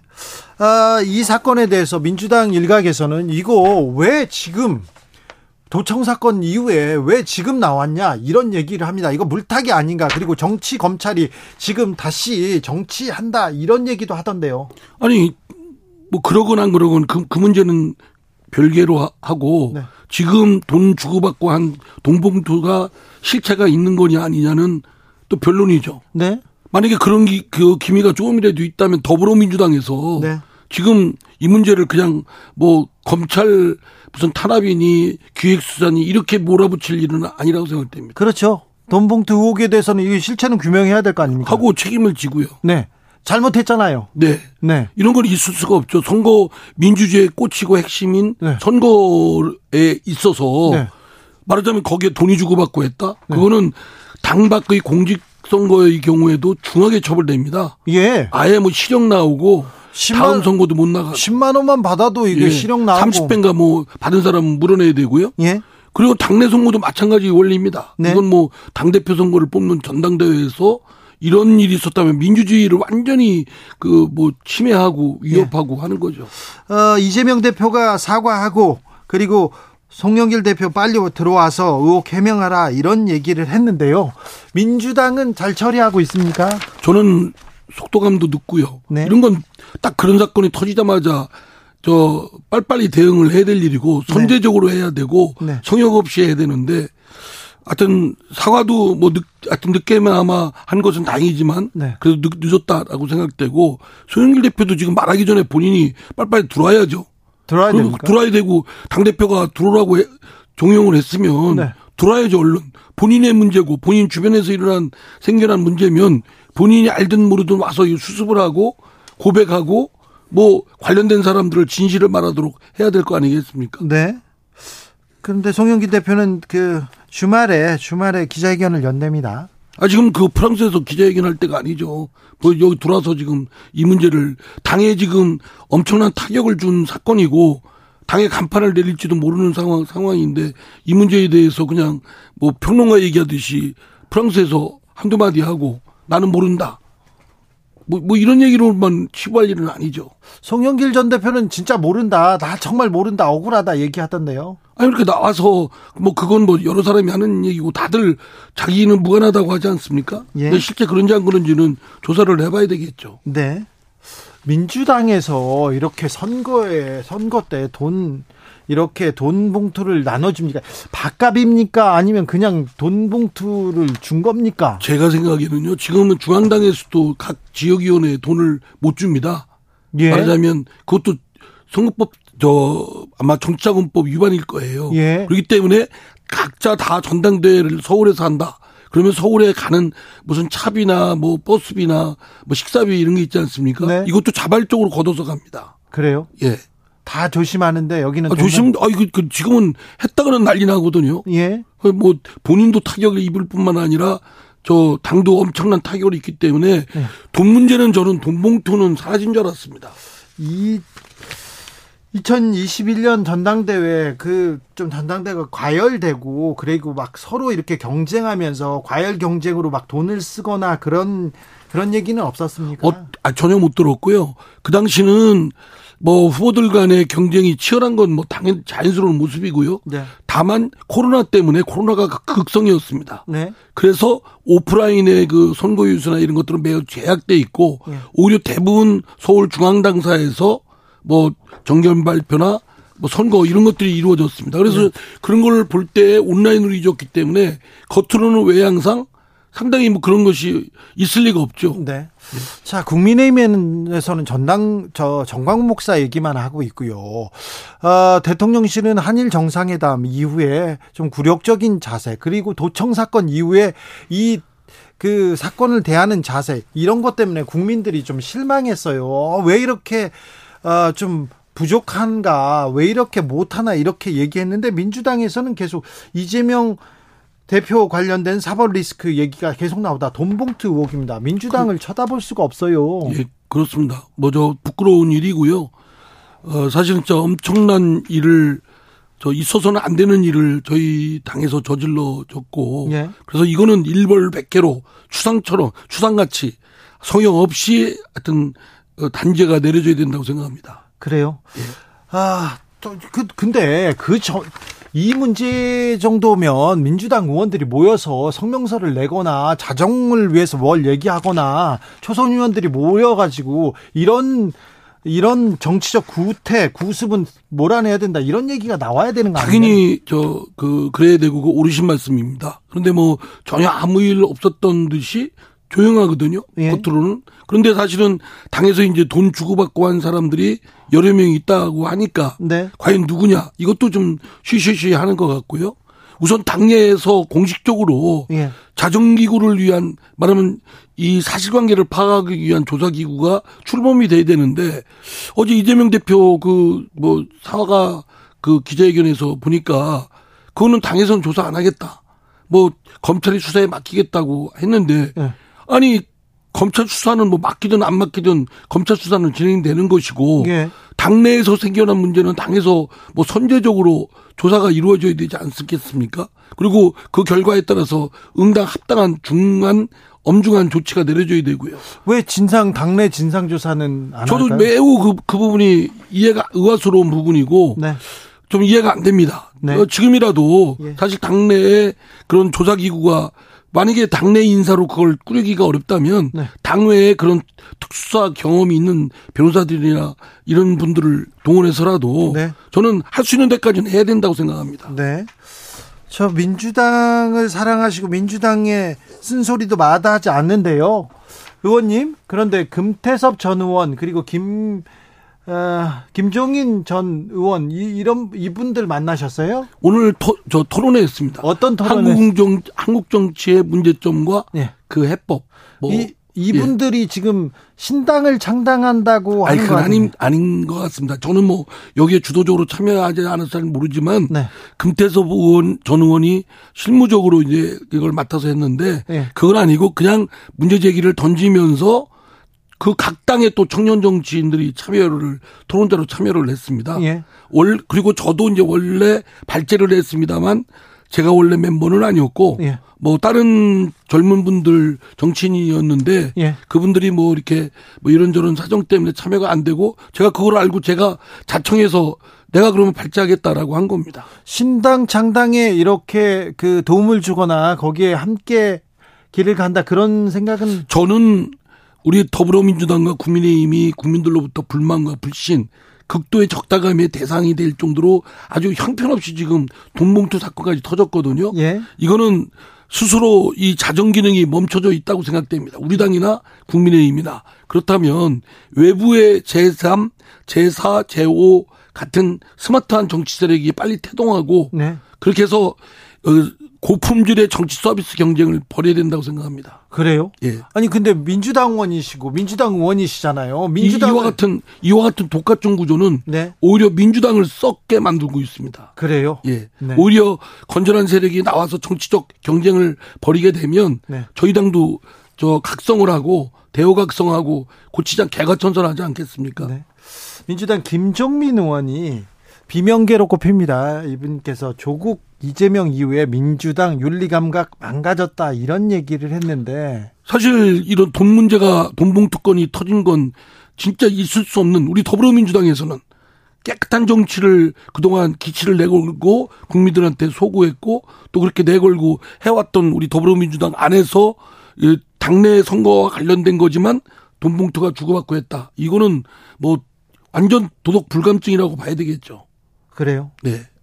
있을 수 없는 일입니다. 지금 민주당이 지금 뭐 있을 수 없는 일에 그런 늪에 빠져 있습니까? 빠져. 어떻게 탈출해야 됩니까? 저는 말씀드린 대로 추상같이 성역이 없이 일벌 백개로 드러난 대로 엄중한 조치가 내려져야 된다고 생각합니다. 온정주의에 젖으면 안 되고 네. 조금이라도 그냥 지나쳤어도 안 되고 그걸 당내에서 내부적으로 선제적으로 해야 되거든요. 물론 당사자들이 아니라고 하면 강제 수사권이 없어서 한계가 놓이게 되겠지만 그러나 당내에서 할 수 있는 조치는 최대한 해야 된다고 생각합니다. 그래요? 네. 그럼 그럼 지금 민주당 지도부가 이 문제 돈봉투 사건에 대해서 대응을 하고 사과를 했지만 부족하다. 저는 아니, 왜 당내 조사 기구를 안 하고 이 가족도 가열차게 이 부분을 안 하는지 정말 의아스럽습니다.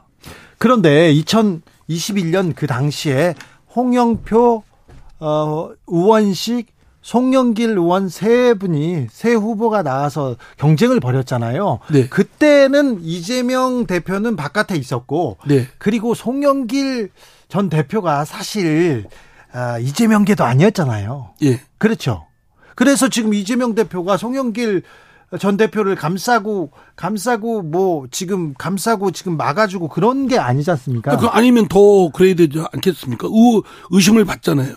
어떤 의심을 받다? 아니 그러니까 이거 저 소위 이제 대, 선 경선 때도 이심송심 이런 얘기가 있었어요. 아, 대선 경선 때는 있었죠. 아니 그러니까 예? 그래서 그런 것들을 불지 그때 제가 이제 선관위원장으로서 그런 것들을 차단하기 위해서도 뭐 송영길 대표가 저한테 뭐 경선과 관련한 어떤 얘기를 한 적 부탁한 적도 없고 예. 제 주관으로 끌고 왔습니다. 예. 선관위원들 협의하에. 예. 그런데 어쨌든 지금 이 사건을 미온적으로 온정적으로 또는 밋밋하게 예. 다루면 이 문제가 터진 게 2년 전에 과거의 일이지만 네. 이를 어떻게 처리하고 대응하냐는 현재의 문제거든요. 그렇죠. 이 문제를 그 제대로 안 하면 이재명 대표의 책임이 크죠. 그렇습니까? 네. 사과. 이재명 대표뿐만 아니라 네. 지, 금 지도부의 책임이 크지 않겠습니까? 그렇습니까? 미온적이고 온정적이다. 좀 좀 더 더 단호한 태도를 보여야 된다. 1차적으로 당내 조사 기구를 출범을 빨리 시켜야 될 것이고요. 예. 가차 없이 성역 없이 물론 당내의 어떤 의원이 관련된 건지는 잘 모르겠습니다. 네. 그러면 사실 상당히 불편합니다. 네. 아 진짜 이거 뭐 내부의 그런 것들을 즉시해야 되고 또 조치를 취해야 되고 예. 이런 것들이 힘들지만 당을 살리기 위해서는 당이 국민들로부터 신뢰를 되찾기 위해서는 그 방법 극, 극약 처방을 하지 않을 수 없습니다. 네, 고통스럽지만 수술해야죠. 도려내야죠. 뭔가를 네. 자체 진상 규명을 해야 되는데 진상 규명을 당 내에서 해야 되고 미온적 온정적이 아닌 단호한 태도가 필요하다. 검찰 수사에 대해서 지금 정치 탄압이니 기획 수사니 하면서 예. 우리 당이 그렇게 나왔지 않았습니까? 네. 그러면서 검찰 수사에 맡기, 맡겨버린다면 우리 당의 운명이 검찰 수사에 왔다 갔다 하는 것밖에 더 됩니까? 그러면 안 되죠. 네. 그러니까 검찰 수사에 우리 당의 운명이 왔다 갔다 하지 않기 위해서라도 네. 우리 당의 당원들이나 우리 당의 자존 의식을 지키기 위해서라도 먼저 선제적으로 당에서 조치 조사와 조치가 이루어져야 된다고 생각합니다. 자, 그러면 자, 이제 이 문제를 풀어 보자고요. 자, 민주당은 이 문제를 이 돈봉투 의혹 사건 이 문제를 어떻게 푸는 게 좋습니까? 1번은 어떻게 해야 됩니까? 일단은 사실관계가 좀 불분명하지 않습니까? 사실관계를 파악하자. 뭐 그렇죠. 뭐 사실무근이나 사실관계 파악을 먼저 해야 되겠죠. 그러면 뭐 특이나 뭐 조사위원회를 꾸려서 당내에서 그렇죠. 네. 그래서 진상 규명을 하고 그리고 네. 그리고 나서 드러나면 네. 뭐 엄중한 조치를 내려줘야 돼야 되지 않겠습니까? 그건 이론 한 푼이라도 주고받고 했으면 용서해서는 안 됩니다. 그렇습니까? 네. 주고 받았으면 예. 예. 그건 이론이라도 돈 주고 받고 했을 경우 그를 지나치면 네. 국민들이 보실 때는 아 저 당은 돈 주고 받고 해도 넘어가는구나 이렇게 생각하지 않겠습니까? 그렇죠. 네, 네. 단호하게 또 처리해야죠. 그런데 주말에 송영길 전 대표가 주말에 나 기자회견 하겠다 이렇게 얘기하는데요. 제가 볼땐 주말 어, 당 대표를 역임한 분으로서 무책임합니다. 왜냐하면 이런 사건이 본인과 관련해서 터졌다면 네. 들어와서 있는 사실 그대로 고백하고 또 관련자들한테도 진실을 말하도록 해서 빨리 당이 수습할 수 있는 기, 시간을 갖도록 해야 되지 않겠습니까? 예. 그리고 본인도 와서 당, 관련 당사자들하고 어떤 대책을 세우든지 예. 해야 되지 않겠습니까? 근데 네. 지금 뭐 자, 나는 모르는 일이다. 뭐 개인 일탈이다. 네. 전혀 그 얘기가 설득력 있게 들리지 않습니다. 알겠습니다. 어, 과거에 그 국민의힘 쪽에서도 돈봉투 사건이 있었습니다. 그랬때는 한나라당 간판을 내리고 새누리당으로 이렇게 당명을 바꿔서 총선을 치렀어요. 네. 여기서 민주당이 좀 배우는 점이 있을 텐데요. 그러니까요. 그런 사태가 나면 정말 즉각적인 반응으로 또는 저 본능으로 대응을 해야 됩니다. 어떻게 대응하느냐가 그 당의 입장과 자세와 그 국민들로부터 신뢰 여부를 자, 가늠하는 척도가 되지 않겠습니까? 이번에 지금 미국의 도청 사건도 도청 사건이 문제가 아니라 여기 여기에 대하는 우리 정부의, 정부의 태도. 가 문제죠. 네, 예. 그렇죠. 거기 국민들이 주권 침해를 당했는데도 그냥 오 하고 오히려 미국 쪽 도청한 쪽을 옹호하는 듯한 말이나 하고 다니고. 예. 그럼 그 사람은 미국 가서 봉급받고 지내야지 왜 대한민국 공직자가 있나요? 그렇죠, 그렇죠. 예. 이번도 저 민주당의 태도를 지켜볼 거예요, 국민들이. 예, 그렇습니다. 네. 그렇기 때문에 일벌백계고 추상같이 해야 되고 예. 국민들이 놀랄 정도의 조치가 내려져야 된다고 생각합니다. 알겠습니다. 아. 선거제 개편 얘기도 좀 할게요. 네. 민주당에서 이 정치개혁, 선거개혁 문제는 사실은 밀어놨어요. 밀어놨어요. 네. 그동안 좀 했으면 했는데 안 했어요. 그런데 이번에는 지금 이제 선거제 개혁으로 갑니까? 선거제 개편으로 가고 있습니까? 지금 이제 전원위원회는 끝났고요. 네. 이제 단일안을 만들기 위한 소위를 구성해야 되는데 양당의 지도부가 합의가 안 됐습니다. 네. 국회의장은 적극적으로 지금 하려고 리드를 하고 있는데 소위가 구성되든지 각 당의 입장을 얘기해야 되는데 양당이 얘기를 안 하고 있습니다. 네. 그런 거 보면 상당히 비관적으로 보입니다. 그러나 포기할 수는 없지 않겠습니까? 선거제 개편은 어떻게든 어, 어 실험적이라도 그 단초가 될 수 있는 걸 마련해야 되기 때문에 네. 저 노력 끝까지 노력을 해야죠. 그래요. 쉽지 않은 상황이긴 합니다. 네. 아, 좀 특권을 내려놓고 국민들한테 이, 어, 그 정치 개혁을 위해서 선거제 개편을 위해서 어떻게 가겠다.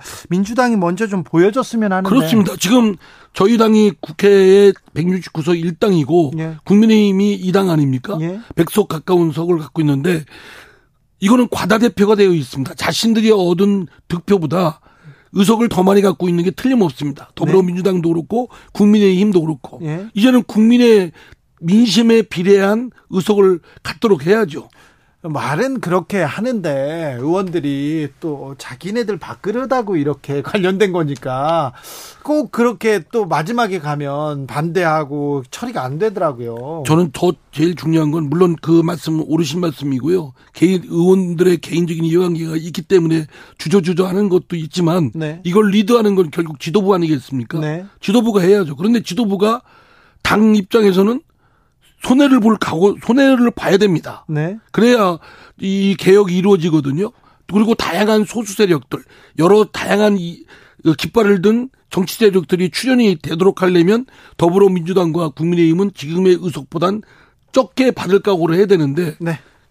제가 볼 땐 그런 솔직히 말씀드리면 그게 없는 거죠. 그러니까요. 네. 사실 국민들한테 국민들한테 내려놓고 이렇게 희생과 헌신하는 모습, 봉사하는 모습 보여주면 국민들이 다 이렇게 줍니다. 이제 표를 줍니다. 그, 그러니까 저도 그 생각입니다. 죽으면 아예 죽으면 오히려 살아날 것이다. 네. 라는 말이 있듯이 네. 이, 지금이 그 엄청난 그 정치 불만의 시대에는 네. 결국은 말씀드린 대로 기득권을 내려놓을 각오를 하고 나아가면 솔선수범하면 국민들이 지지가 올 텐데 네. 저도 그 생각입니다. 어, 짧게 몇 가지만 물어볼게요. 의원님, 네. 이낙연 전 대표 한국에 잠깐 들어왔다. 물론 뭐뭐 뭐, 어, 장례가 있어서 들어왔다 갔는데 가셨어요. 네. 어, 어떻게 보셨습니까? 그의 행보를? 어, 제가 이제 저도 문상을 갔었습니다. 네. 어, 문상 마지막 날 문상을 갔는데 어 이낙연 그 총리 전 총리와 관련 가까운 정치인들이 많이 운집을 했더라고요. 예. 그거 보면 어 이렇게 나, 나름의 세력이 세력이 있고 아직도 생각이 있는 것 같아요. 예, 아, 틀림없죠. 그건 네, 뭐 있죠. 없겠어요. 네네. 뭐. 예. 예. 그런데 아니, 오히려 생각이 없는 게 아니라 생각이 있다면 네. 제대로 한번 리더십을 발휘하는 것도 괜찮다고 생각합니다. 아니 그러니까요. 왜 아무 말도 없이 가요? 그러면 저한테 말씀. 아, 야, 알겠습니다. 네. 알겠습니다. 비슷한 생각이군요. 그리고 네. 또 하나만 물어볼게요. 오늘 김종인, 금태섭 그리고 이상민 어, 세 명이 원샷이 이렇게 잡혔습니다. 그러면서 금태섭은 창당의 길을 가겠다 이렇게 얘기했고 김종인 옆에서 돕겠다고 했어요. 이상민 의원이 저는 민주당 국회의원 현재 국회의원이고 네. 나는 저는 아까도 말씀드렸지만 네. 민주당이 잘 되길 바라고. 네. 근데 민주당의 내부에서 잘 되도록 뭐 여러 순소리든 온갖 어, 노력은 하겠습니다만 네. 다른 스마트한 정치 세력 제3, 제4, 제5 세력들이 등장하길 바랍니다. 그래요? 정치적 서비스의 품질을 좀 경쟁을 했으면 좋겠습니다. 김종인 저 금태섭 그쪽이 그렇게 스마트한 정치 세력인가요? 그거는 평가는 뭐 제가 네. 하지 않겠습니다. 알겠습니다. 아무튼 민주당은 빨리 이 돈봉투 의혹을 털고 국민한테 가야 되는데. 예. 그리고 이제 좀 아까 말씀드린 대로 20대, 10대 뭐 또는 어, 녹색당 뭐 이런 깃발들이 많이 나왔으면 좋겠습니다. 네, 네. 알겠습니다. 네. 제3 세력의 정치 세력의 부상을 아, 민주당 의원으로서도 응원하고 있다는 이상민 전 더, 아, 전혀 아니죠. 이상민 더불어민주당 의원이었습니다. 네, 감사합니다. 네, 감사합니다. 송영길 전 대표 얘기를 계속 하다 보니까 그렇게 됐어요. 죄송해요. 네. 네 교통정보센터 다녀오겠습니다. 이현 씨. 정치 피로, 사건 사고로 인한 피로, 고달픈 일상에서 오는 피로. 오늘 시사하셨습니까? 경험해 보세요. 들은 날과 안 들은 날의 차이. 여러분의 피로를 날려줄 저녁 한 끼 시사. 추진우 라이브.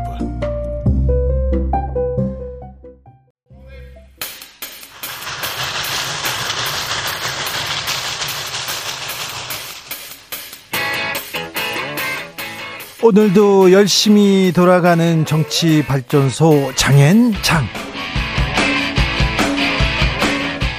정치 평론계 최고수입니다. 두 분 모셨습니다. 장성철 공론센터 소장 어서 오세요. 네, 안녕하세요. 장성철. 장윤선 정치 전문 기자 어서 오세요. 네, 안녕하세요. 네.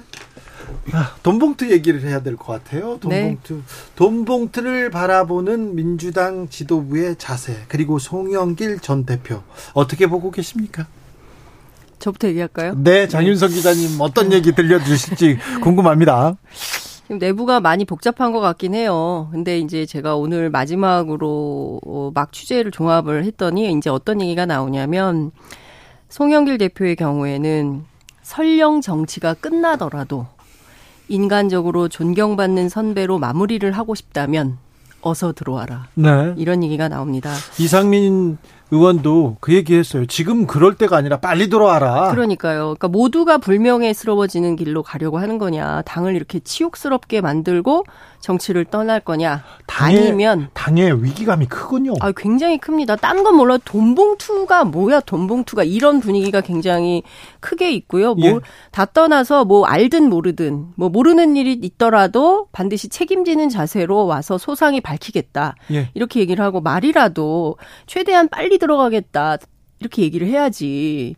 뭐 연합뉴스 기자하고 통화해가지고 만나서 뭐 날짜를 박제하고 언제 갈지 안 들어올 수도 있다 이런 얘기를 하는 것은 옳지 못하다 이런 얘기를 하고요. 다만 제 장기 체류로 나왔기 때문에 지금 당장 들어갈 수 없고 집 문제, 학교 문제 뭐 여러 가지 걸린 게 많이 있을 거 아닙니까? 그렇기 때문에 뭐 되는 대로 정리되는 대로 좀 들어가서 입장 표명하겠다. 그리고 필요하면 조사도 받겠다. 이렇게 얘기를 해야지 전직 당 대표가 이렇게 하는 것은 대단히 국민들이 보시기에 무책임해 보일 수 있다. 이건 아니다. 이런 분위기입니다. 장성철 소장님 비판을 어디부터 해야 될까요? 어, 다 하세요. 네. 편하게 하세요. 네. 송일 대표는 무책임함의 극치를 보여주고 있죠. 지금 당이 이 사건 때문에 6일째 난리인데 본인은 한가하게 어 이번 주말쯤에 22일쯤에 기자회견 할게요. 언제 들어갈지 모르겠어요. 이런 식의 입장 표명을 하고 있잖아요. 이것은 당 대표까지 역임을 하고 본인 때문에 이러한 일이 벌어지고 있는데 상황을 너무 안이하게 보고 있다라고 말씀을 드리고 평론가인 저희 입장에서는 빨리 귀국해서 네. 밝힐 건 밝히고 조사받을 건 조사받고 뭐 처벌 받을 거 있으면 받아라. 그게 민주당을 조금이라도 진흙탕에서 끌어 끄집어내는 그런 당 전직 당 대표로서의 책임감이 아니냐 예. 그런 생각이 드는데 저는 이 상황은 결국에는 이재명 당 대표, 박홍근 원내대표의 탓이 크다라고 말씀드릴 수밖에 없어요. 왜요? 두 가지 관점인데 하나는 작년 9월에 정철승 변호사가 네. 당시 이정근 부총장의 변호인 역할을 했었거든요. 예. 그때 이정근 부총장이 구속영장 실질 심사를 들어갔을 때 정철승 변호사가 본인 SNS에다가 뭐라고 올렸냐면 이거 공개되면 민주당 피바람 불 거다. 상황의 이런 중요함을 민주당만 지금 모르고 있다. 이런 식의 얘기를 썼어요. 그러네요. 그러면은 있었죠. 네. 그러면은 당연히 민주당 지도부에서는 이 사건이 뭔가 쭉 그때부터 상황을 파악을 하고 선제적인 조치를 할 수 있었던 것들은 조치를 했어야 해요. 음. 지금은 이렇게 그러네요. 그냥 넉나가 있으면서 손 놓고 있는 거는 무책임해 보이고 또한 이재명 당대표가 어제 저희들 뭐 철저하게 진상 규명을 하고 뭐 조치할 건 취하겠습니다. 라고 얘기를 했어요. 말로만 하고 있어요. 셀프 조사 안 하겠대요. 왜? 실효성이 없어서. 윤리심판원은 왜 있어요? 이런 것들 조사하고 잘못된 것들 판단해서 당에서 조치할 것 조치하라고 윤리심판원이 있는 거잖아요. 근데 아무것도 안 하겠대요. 그냥 검찰에서 정치적인 고려 없이 공정한 수사 해달라고 요구만 하고 있어요. 음. 언제부터 그렇게 검찰을 믿었어요? 음. 아무것도 안 하겠다는 얘기예요. 그러니까 좀 나눠서 설명을 좀 드려야 될 것 같아요. 그러니까 제가 취재한 바에 따르면 우선 첫 번째 그 작년 10월 이 사건이 시사저널에 처음 보도됐을 때는 일종의 뭐 이정근발 친문 게이트 뭐 이렇게 하고 그때 등장했던 인물들하고 지금 받글 형태로 돌고 있는 명단이 많이 다르잖아요. 그러니까 음. 이를테면 저도 그 점은 좀 지적을 하고 싶은데 그때부터 사실은 준비했어야 됐다. 음. 이게 무슨 사건인지 어떻게 되는 건지 뭐 그런데 사실은 뭐 이재명 대표 문제 뭐 등등이 있고 뭐 이래서 경황이 없었나 뭐 이런 생각이 좀 들기도 하지만 그럼에도 불구하고 그 그러네요. 그 문제는 좀 당에서 문제가 터졌을 때 그때부터 준비했어야 됐다라는 생각은 좀 든다라는 생각이 좀 들고 그 조사 안 하겠다는 것은 아니더라고요. 제가 취재를 해보니까 어, 자체 조사는 하고 있는 것 같아요. 근데 이것을 바깥으로 드러내놓고 만약에 진상조사위원회 위원장 두고 뭐 조사단 두고 이렇게 임명을 하면 조사 결과도 발표를 해야 되고 또 조사 결과 보고서도 써야 되고 그런데 여기에서 한치의 오차라도 발생하면 거봐 저 민주당 제대로 완전히 이거를 입막음용으로 하려고 했었네라는 비난이 올 것을 실제로 걱정을 하고 지난 일요일 저녁 회의 때 그 얘기가 나왔었다고 해요. 최고위원들 모여서 얘기할 때. 그래서 이걸 어떻게 할 거냐. 그러니까 취재를 해보니까 그 전날 당 대변인 명의로 진상조사단이 먼저 나가요. 네. 그래서 일부 최고위원들은 아, 당대표가 진상조사단 하려고 했나 보다. 그러니까 대변인 명의로 저 입장이 나갔겠지. 이렇게 생각을 했다는 거예요. 그런데 일부 최고위원들은 지금 잘못 조사했다가 오히려 역풍될 수 있는데 그렇게 하면 안 된다라고 해서 일요일 날 긴급 회의를 다시 요청을 했다는 거예요. 그래서 최고위원회가 다시 모여서 그 자리에 뭐 최고위원들마다 각자 의견을 발표를 하고 그리고 나서 이재명 대표 의견을 얘기를 들었는데 오히려 대단히 이제 좀 단호하게 이 문제 세게 대응을 해야 될 필요가 있고 설령 우리가 모르는 일이 있다 하더라도 그 문제에 대해서는 책임지는 자세로 가야 된다라는 게 이재명 대표의 입장이었다고 하더라고요. 네. 그래서 아무것도 안 한다. 이것은 잘못된 사실이고요. 실제 내부에서는 어 알아보고 있고 상황이 어떤지 파악을 하고 있는데 협조가 잘 되는 것 같진 않아요. 왜냐하면 제가 그 명단에 돌고 있는 의원들한테 전화를 했어요. 해봤더니 해봤더니 해봤더니 말도 안 되는 얘기다. 첫 번째 반응. 그래요? 두 번째는 설령 이게 조사가 된다 하더라도 증거가 있을 수 있겠냐. 나오기가 어렵다. 세 번째. 이게 사실은 돈이 실비 개념 성격이 많다. 그러니까 네. 일종의 뭐 밥값, 밥값, 차비, 뭐 기름값, 뭐 이런 등등 뭐 이런 거다라는 얘기를 합니다. 그러니까 그게 법 위반이에요. 그러니까 그게 정당법, 정치자금법 위반이 되는 건데요. 돈을 받았다면 큰 문제가 됩니다. 일단. 그렇습니다. 받았다면. 그래서 큰 문제가 되는 건데 뭐 민주당 내부가 뭐 아무것도 안 하고 셀프 조사도 안 하고 뭐 이런 것은 아니더라. 내부는 사실 기민하게 움직이고 있더라. 다만 공개적으로 막 이렇게 이렇게 활동을 네. 뭐 우리가 이거 할 거예요라고 안 하는 것 뿐이다. 이 정도 될 것 같아요. 공식적으로 공개적으로 어떤 공식적인 기구가 조사를 하지 않고 기민한 대응을 하지 않는다면 아무것도 안 하는 거죠. 비공식적인 차원에서 내부적으로 한다라는 게 말이 됩니까? 그, 그 얘기는 하는 것 같아요. 169명 전수조사를 해야 되는 거 아니냐라고 제가 물었어요. 100번 네. 양보해서요. 네. 장 기자님 100번 양보해서 돈을 받았고 돈을 뿌렸다라고 녹취록에 나와 있는 두 의원에 대해서는 최소한 당에서 피해가기 어렵다고 보고 있어요. 그렇다면 선제적인 조치를 취하는 게 이재명 당대표 얘기도 나오고 탈당 얘기도 그렇습니까? 나옵니다. 말만 하고 있잖아요. 어떤 네. 조치가 벌어지지 않고 있잖아요. 충격적인 선제적인 조치가 필요해요. 그래야 국민들이 아 민주당이 그래도 자기 정화 기능이 있구나라고 생각을 하지 지금처럼 말로만 송영길 대표 빨리 들어와서 해명하세요 빨리 책임지세요 이렇게 하는 것은 상당히 무책임. 이런 건 있는 것 같아요. 그러니까 정치적으로 이재명 대표하고 송영길 전 대표가 뭐 혈맹 관계다 이런 얘기를 하는 사람들도 있어요. 민주당 안에. 그러니까 무슨 얘기냐면 개항을로 가는 과정. 네, 그리고 지난 대선 경선 과정에서 드러났던 여러 가지 이슈들 뭐 이런 등등을 보아할 때 이재명 대표하고 송영길 전 대표가 대단히 정치적으로 가깝기 때문에 이 문제를 무자르듯이 확 자르고 이런 게 쉽지 않을 거다 라고 생각들을 했다는 거예요. 그런데 생각보다 단호 단호하게 이재명 대표가 일요일 날 밤 회의에서 세게 나와서 아, 송 대표하고 뭐가, 뭔가 없었나 보다 오히려 안심을 했다는 거예요. 그래서 지금 상황은 어떠냐면요. 민주당 입장에서는 이런 거예요. 검찰이 정치적 목적이 없다면 지금 당장 세게 수사를 해서 발표해라. 그리고 JTBC도 명단을 갖고 있으면 빨리 공개를 해라. 그런 다음에 우리가 그 부분에 대해서는 적절하게 다 정리를 하겠다 이런 생각이에요. 뒤로 물러설 퇴로는 없다고 생각하고 있고 특히 당내 이런 것도 있어요. 딴 사람 몰라도 강래구라는 명단이 떴을 때 참 우리 당이 어렵게 됐다 이런 판단을 했다는 겁니다. 이분이 과거에도 여러 가지로 2007년 대선 경선 때 차떼기 아니 뭐지 박스떼기 뭐 경선 이런 의혹이 있었잖아요. 선거인 명부 뭐 네. 통째로 날르고 뭐 이런 그때 이제 핵심 관계자였다는 거예요. 그래서 아, 우리 참 어려워졌다. 이런 생각을 하게 됐대요. 그러니까 민주당 내부가 이 문제로 그냥 대충 덮고 넘어가겠다. 이런 분위기는 아니더라. 이런 말씀을 드릴 수 있을 것 같습니다. 그러니까 이거는 사태를 해결하기 위한 이재명 당대표의 무슨 결단, 결심, 이렇게 보기는 어렵다라고 말씀을 드리고요. 결국에는 자기 보호 본능이 발휘된 거다라고 볼 수밖에 없어요. 그러니까 부정을 하는 거죠. 그러니까 이게 일관돼요. 이재명 당대표의 과거 행적을 봐도. 그러니까 대장동 사건과 관련해서 실무적인 보고를 받았고 같이 출장까지 간 고 김문기 씨를 나는 모른다라고 한 것. 유동규 씨 같은 경우에는 내 측근이 아니다라고 한 것. 이런 것들을 보면 자기에게 불리한 상황은 일단 부인하고 보는 것이 이재명 당대표의 습성이 아니냐. 아니 여기서 부인한 게 없잖아요. 이재명 대표가. 부인한 게 없는 게 아니라 네. 일단은 상황을 음. 선제적인 조치를 안 한 것들 그냥 말로만 하고 아, 나는 관계가 없어요. 금요일 날 최고위원회에서 발언을 사과 발언을 했어야 됐는데 이번 주 월요일 날 한 게 너무 늦었다. 아니 그 시기도 늦었고 네. 일단 말로만 하고 네. 현상적인 네. 실질적인 조치가 이루어지지 않고 있잖아요. 그런데 여기서 하나만요.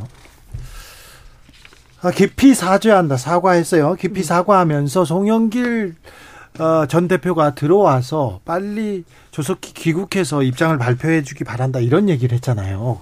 그런데 그 전날 이재명 대표와 송영길 전 대표가 통화했다. 여기까지는 알려졌습니다.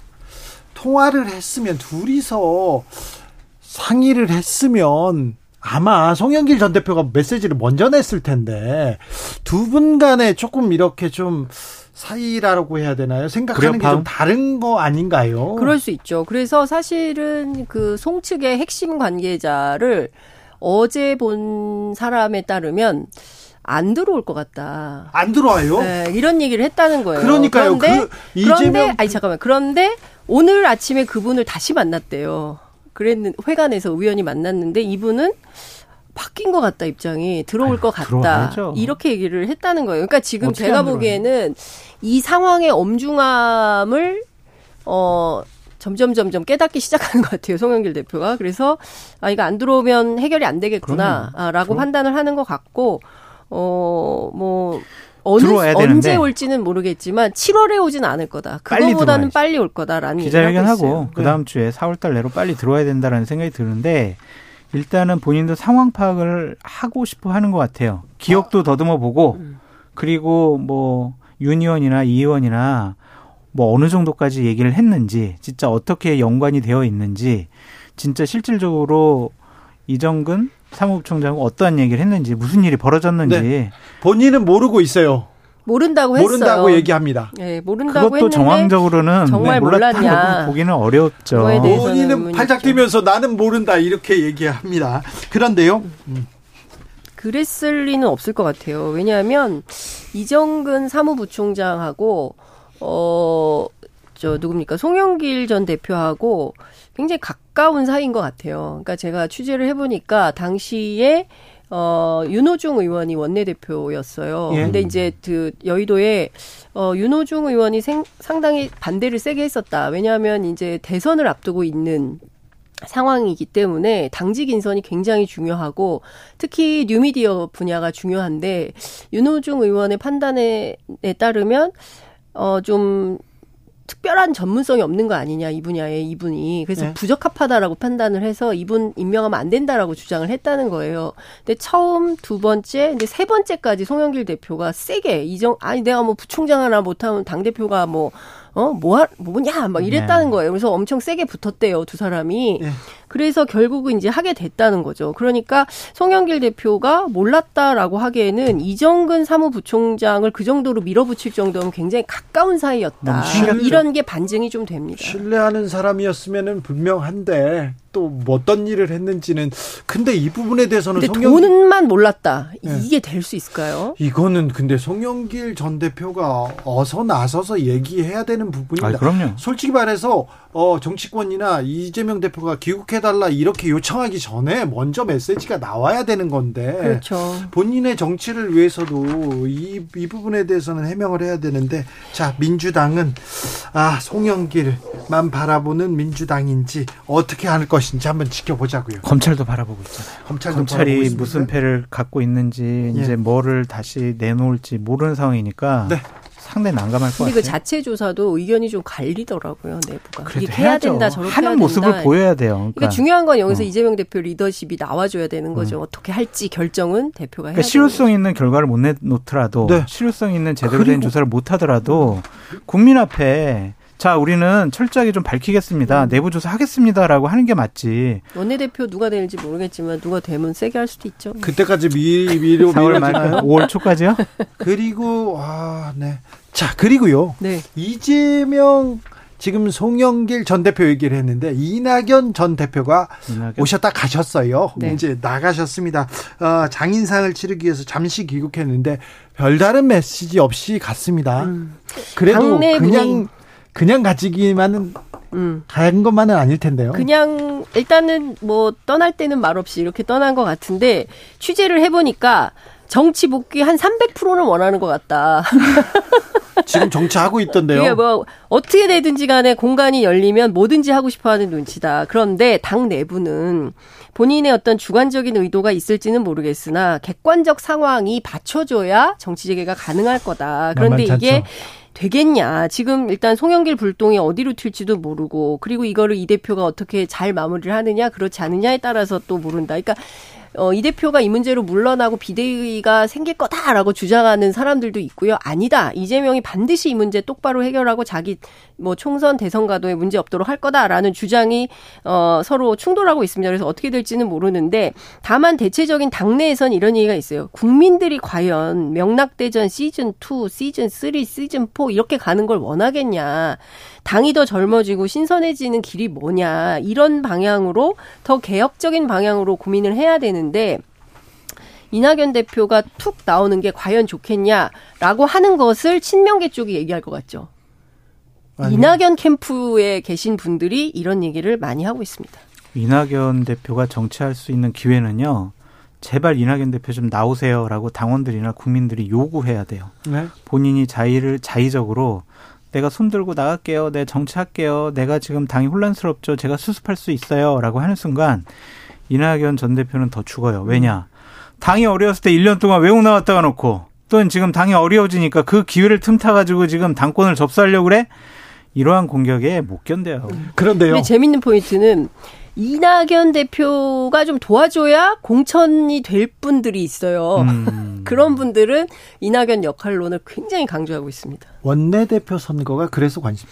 지금 양강 구도예요. 홍익표 대 박광원, 박광원 대 홍익표 이렇게들 보고 있더라고요. 그러니까 과거에 이명 아저 이명박이 아니고 이재명 이재명 대표가 너무 이제 친명으로 지도부를 구성했다 이런 비판이 많았잖아요. 네. 이제 이때는 원내 대표 반드시 이번엔 비명계가 해야 된다라는 여론이 많았어요. 그런데 지금 분위기는 좀 많이 바뀐 것 같아요. 왜냐하면 일단 기본적으로 다 섞였잖아요. 지도부가 이 사람 저 사람 막 들어와 있으니까 꼭 견제 당 지도부 견제용으로 가야 된다 이런 분위기는 아니고 지금은 그럼 뭐가 핵심이냐 물어봤더니 대여 전선, 대여 투쟁을 잘할 사람이 누구냐.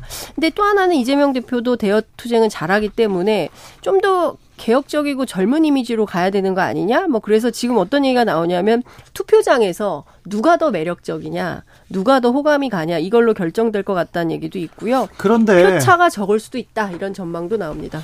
뭐 아무래도 친명계 의원 쪽은 홍익표에 그리고 반명계 의원 쪽은 박강원의 호의적인 거 아닙니까? 근데 홍익표 의원이 저기를 했어요. 이낙연 캠프에 있었어요.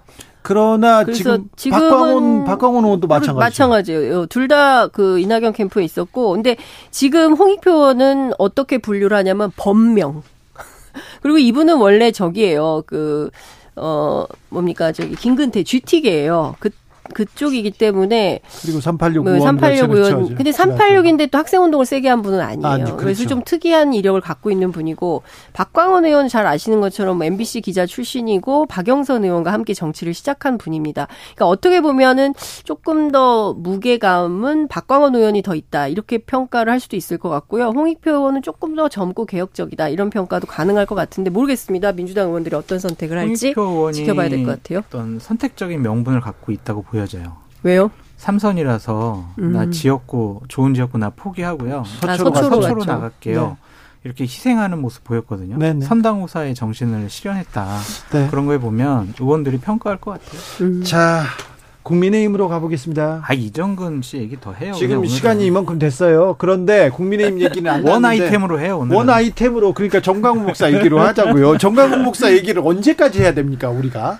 안 하는 게 나을 것 같아요. 왜냐하면 지금 당에서도 손절 분위기고 정광훈 목사라는 희대에 조금 아, 뭐라고 표현해나 이상한 사람이 계속 스토커처럼 국민의힘을 이용해 먹는 것이 아니냐. 아이, 무슨 이용해 먹어요. 그 이전에는 정광훈 목사 지분이 있는 것 같은데 국민의힘 그러니까 있었죠, 있었고 네. 많은 국민의힘의 주요한 지도자들이 정광훈 목사가 일요일 날 예배를 보러 갈 때 마이크 잡고 그 앞에서 정광 목사 띄워주기도 하고 본인 음. 환호도 받고 그랬어요. 그렇게 이용을 당했고 이용을 하기도 했었는데 이제는 정광훈 목사가 상당히 이제 내년 총선 치르는데 아니면은 국민의힘이 제대로 된 리더십을 발휘하는데 상당 걸림돌이 돼 버렸다라는 것이 공통된 인식이에요. 공통된 인식은 그러나 홍준표 시장 네. 물러설 생각이 없습니다. 음. 하나만 더 말씀드리면 홍준표 시장과 정광훈 목사의 싸움은 그렇게 중요한 문제가 아니고 김기현 당 대표가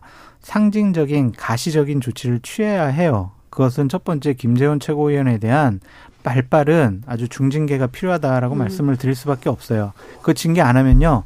야, 배후에 있는 김 정광훈 목사가 배후에 있는 김재훈 최고를 징계를 못하는구나. 맞아, 딱 세다. 정광훈 목사 때문에 그렇구나. 그러니까. 이러한 공격으로부터 자유로울 수가 없다.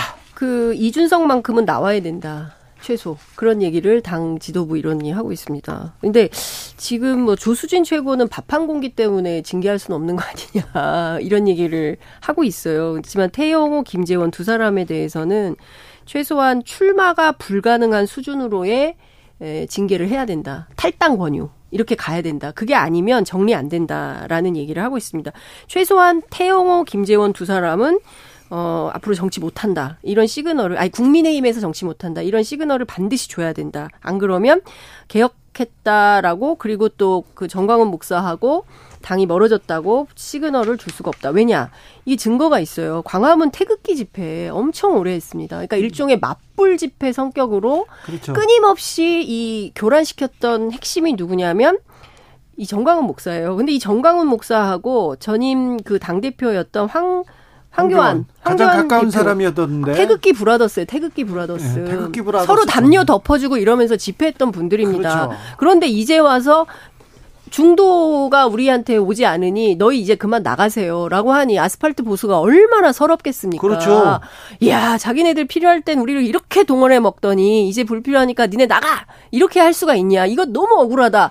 정광훈 목사가 우리가 지켰어. 그러니까 그러니까 우리 아니었으면 지금 정권 교체가 됐겠습니까? 이렇게 주장을 하고 있는데 국민의힘은 니네 나가 이렇게 하고 있으니까 아니, 속상한 그런 거죠. 고마움은 있는데 정권 교체 하고 난 다음에 정광훈 목사의 행실, 말, 메시지를 한번 봐봐요. 그 전에도 그 그랬어요. 계속 그랬어요. 20년 동안 그러신 분이에요. 행실이 늘 그분이. 그랬던 분이에요. 그때는 문재인 정권을 향한 외침이었죠. 근데 지금 내부적으로 같은 편이라고 생각을 하고 있는 국민의힘을 향해서 저렇게 내부 당을 총질이에요. 접수하겠다, 점령하겠다라는 식의 모습을 오, 보이는 아니, 게. 접수 점령이 아니라 네. 공천권을 당원한테 줘라. 줘라. 우리 당원 배가 운동하겠다. 하겠다. 저는 이준석 거잖아요. 대표인 줄 알았어요. 당원 그러니까요. 당원 가입하라고. 그렇게 좀 비상식적인 판단과 말과 행동을 하는 분하고는 당연히 절연을 해야 된다. 자꾸 언론에서 KBS에서 자꾸 이렇게 국민의힘과 정광훈 목사가 뭔가 있는 것처럼 이렇게 하는 거 아니에요? 아니 뭐가 있었죠. 사실은 그러니까 뭐, 김재현 최고도 있었네. 가가지고 미국까지 쫓아가서 뭐 보수 천하통일 이런 발언을 한 거 아닙니까? 뭐가 있긴 있었죠. 있지요. 뭐가 있긴 있어요. 그러면. 안 되죠. 지금은 이제 절연하겠다는 의지가 강해요. 정광훈 목사 제가 다음 한 선거 20년 때는 했거든요. 다음 선거 때 그런데 어떻게 할 거예요? 아 이분 정광훈 목사의 일방적인 짝사랑입니다. 아 그렇지 않아요. 절대 아닙니다. 국민의힘의 장해찬 최고위원은 용납하지 않겠다라는 표현까지 쓰면서 절연의 의지를 더 강하게 표현했습니다. 용납 안 하면 어떻게 할 건데? 그냥 사귈 건데? 그건 모르겠는데요. 그 아니에요. 절대 절연이 그 관계 를 그렇게 끊을 수가 있나요? 없어요? 불가능합니다. 근데 마지막에 또 이것도 물어볼게요. 네.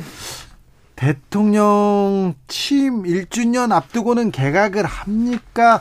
총선에 대통령실 누구누구 나간다 이런 기사가 계속 나오는데요. 근데 기본적으로 대통령실은 상당히 불쾌한 지금 얘기를 하고 있어요. 네. 민생 제치고 개각 총선 논의 국민에 대한 예의가 아니다. 이런 얘기를 하는 사람들은 나쁜 사람들 이런 식으로 대통령실은 밝히고 있다. 네.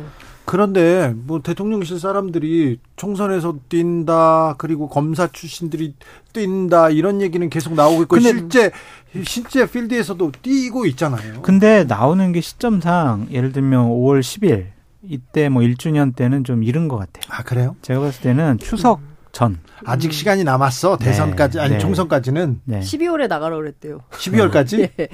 버텨라, 버티고 12월에 나가라. 그리고 완전 뭐 낙하산이네요. 발, 그러니까 좀 이게 무슨 얘기냐면 지금 뭐 저 정치권에 떠도는 얘기를 종합을 하면 이분들은 이제 그만 나오고 싶어요. 네. 특히 장관 출신들. 네. 빨리 가서 지역도 좀 이렇게 정리를 해야 되고 할 일이 많은데. 그리고 여기하고 1년 좀- 전에는 예. 그리고 계속 있는 게 내 선거에 도움이 될까? 뭐 이런 생각도 하고 있는 거예요. 그렇죠, 그렇죠. 여기 계속 있으면 별로 아닌데 빨리 나가서 이거 밭을 다져야 되는데 이럴 수는 없다. 근데 대통령실에서는 그런 판단이 좀 아닌 것 같아요. 최대한 있다가 그리고 또 빠진 자리 채워야 되잖아요. 빠진 자리 채워야 되는데 인사청문회 통과할 수 있을까? 누구를 세워야 차관들 될까? 하면 되죠. 뭐. 차관들. 뭐 그럴 수도 있겠지만 딱히 또 마음에 안 드실 수도 있기 때문에 누구를 할지 이것도 적당한 인물이 없는 거예요. 그래서 제가 보기에는 입장이 서로 달라서 어떻게 될지 모르겠는데 개각 얘기는 사실은 이상민 장관 사태 때부터 있었습니다. 그때 했어야 됐다라고 했지만 안 했어요. 계속 왔습니다. 그래서 사실은 정치권에서 많은 사람들이 네. 그렇게 해야 된다고 맞습니다.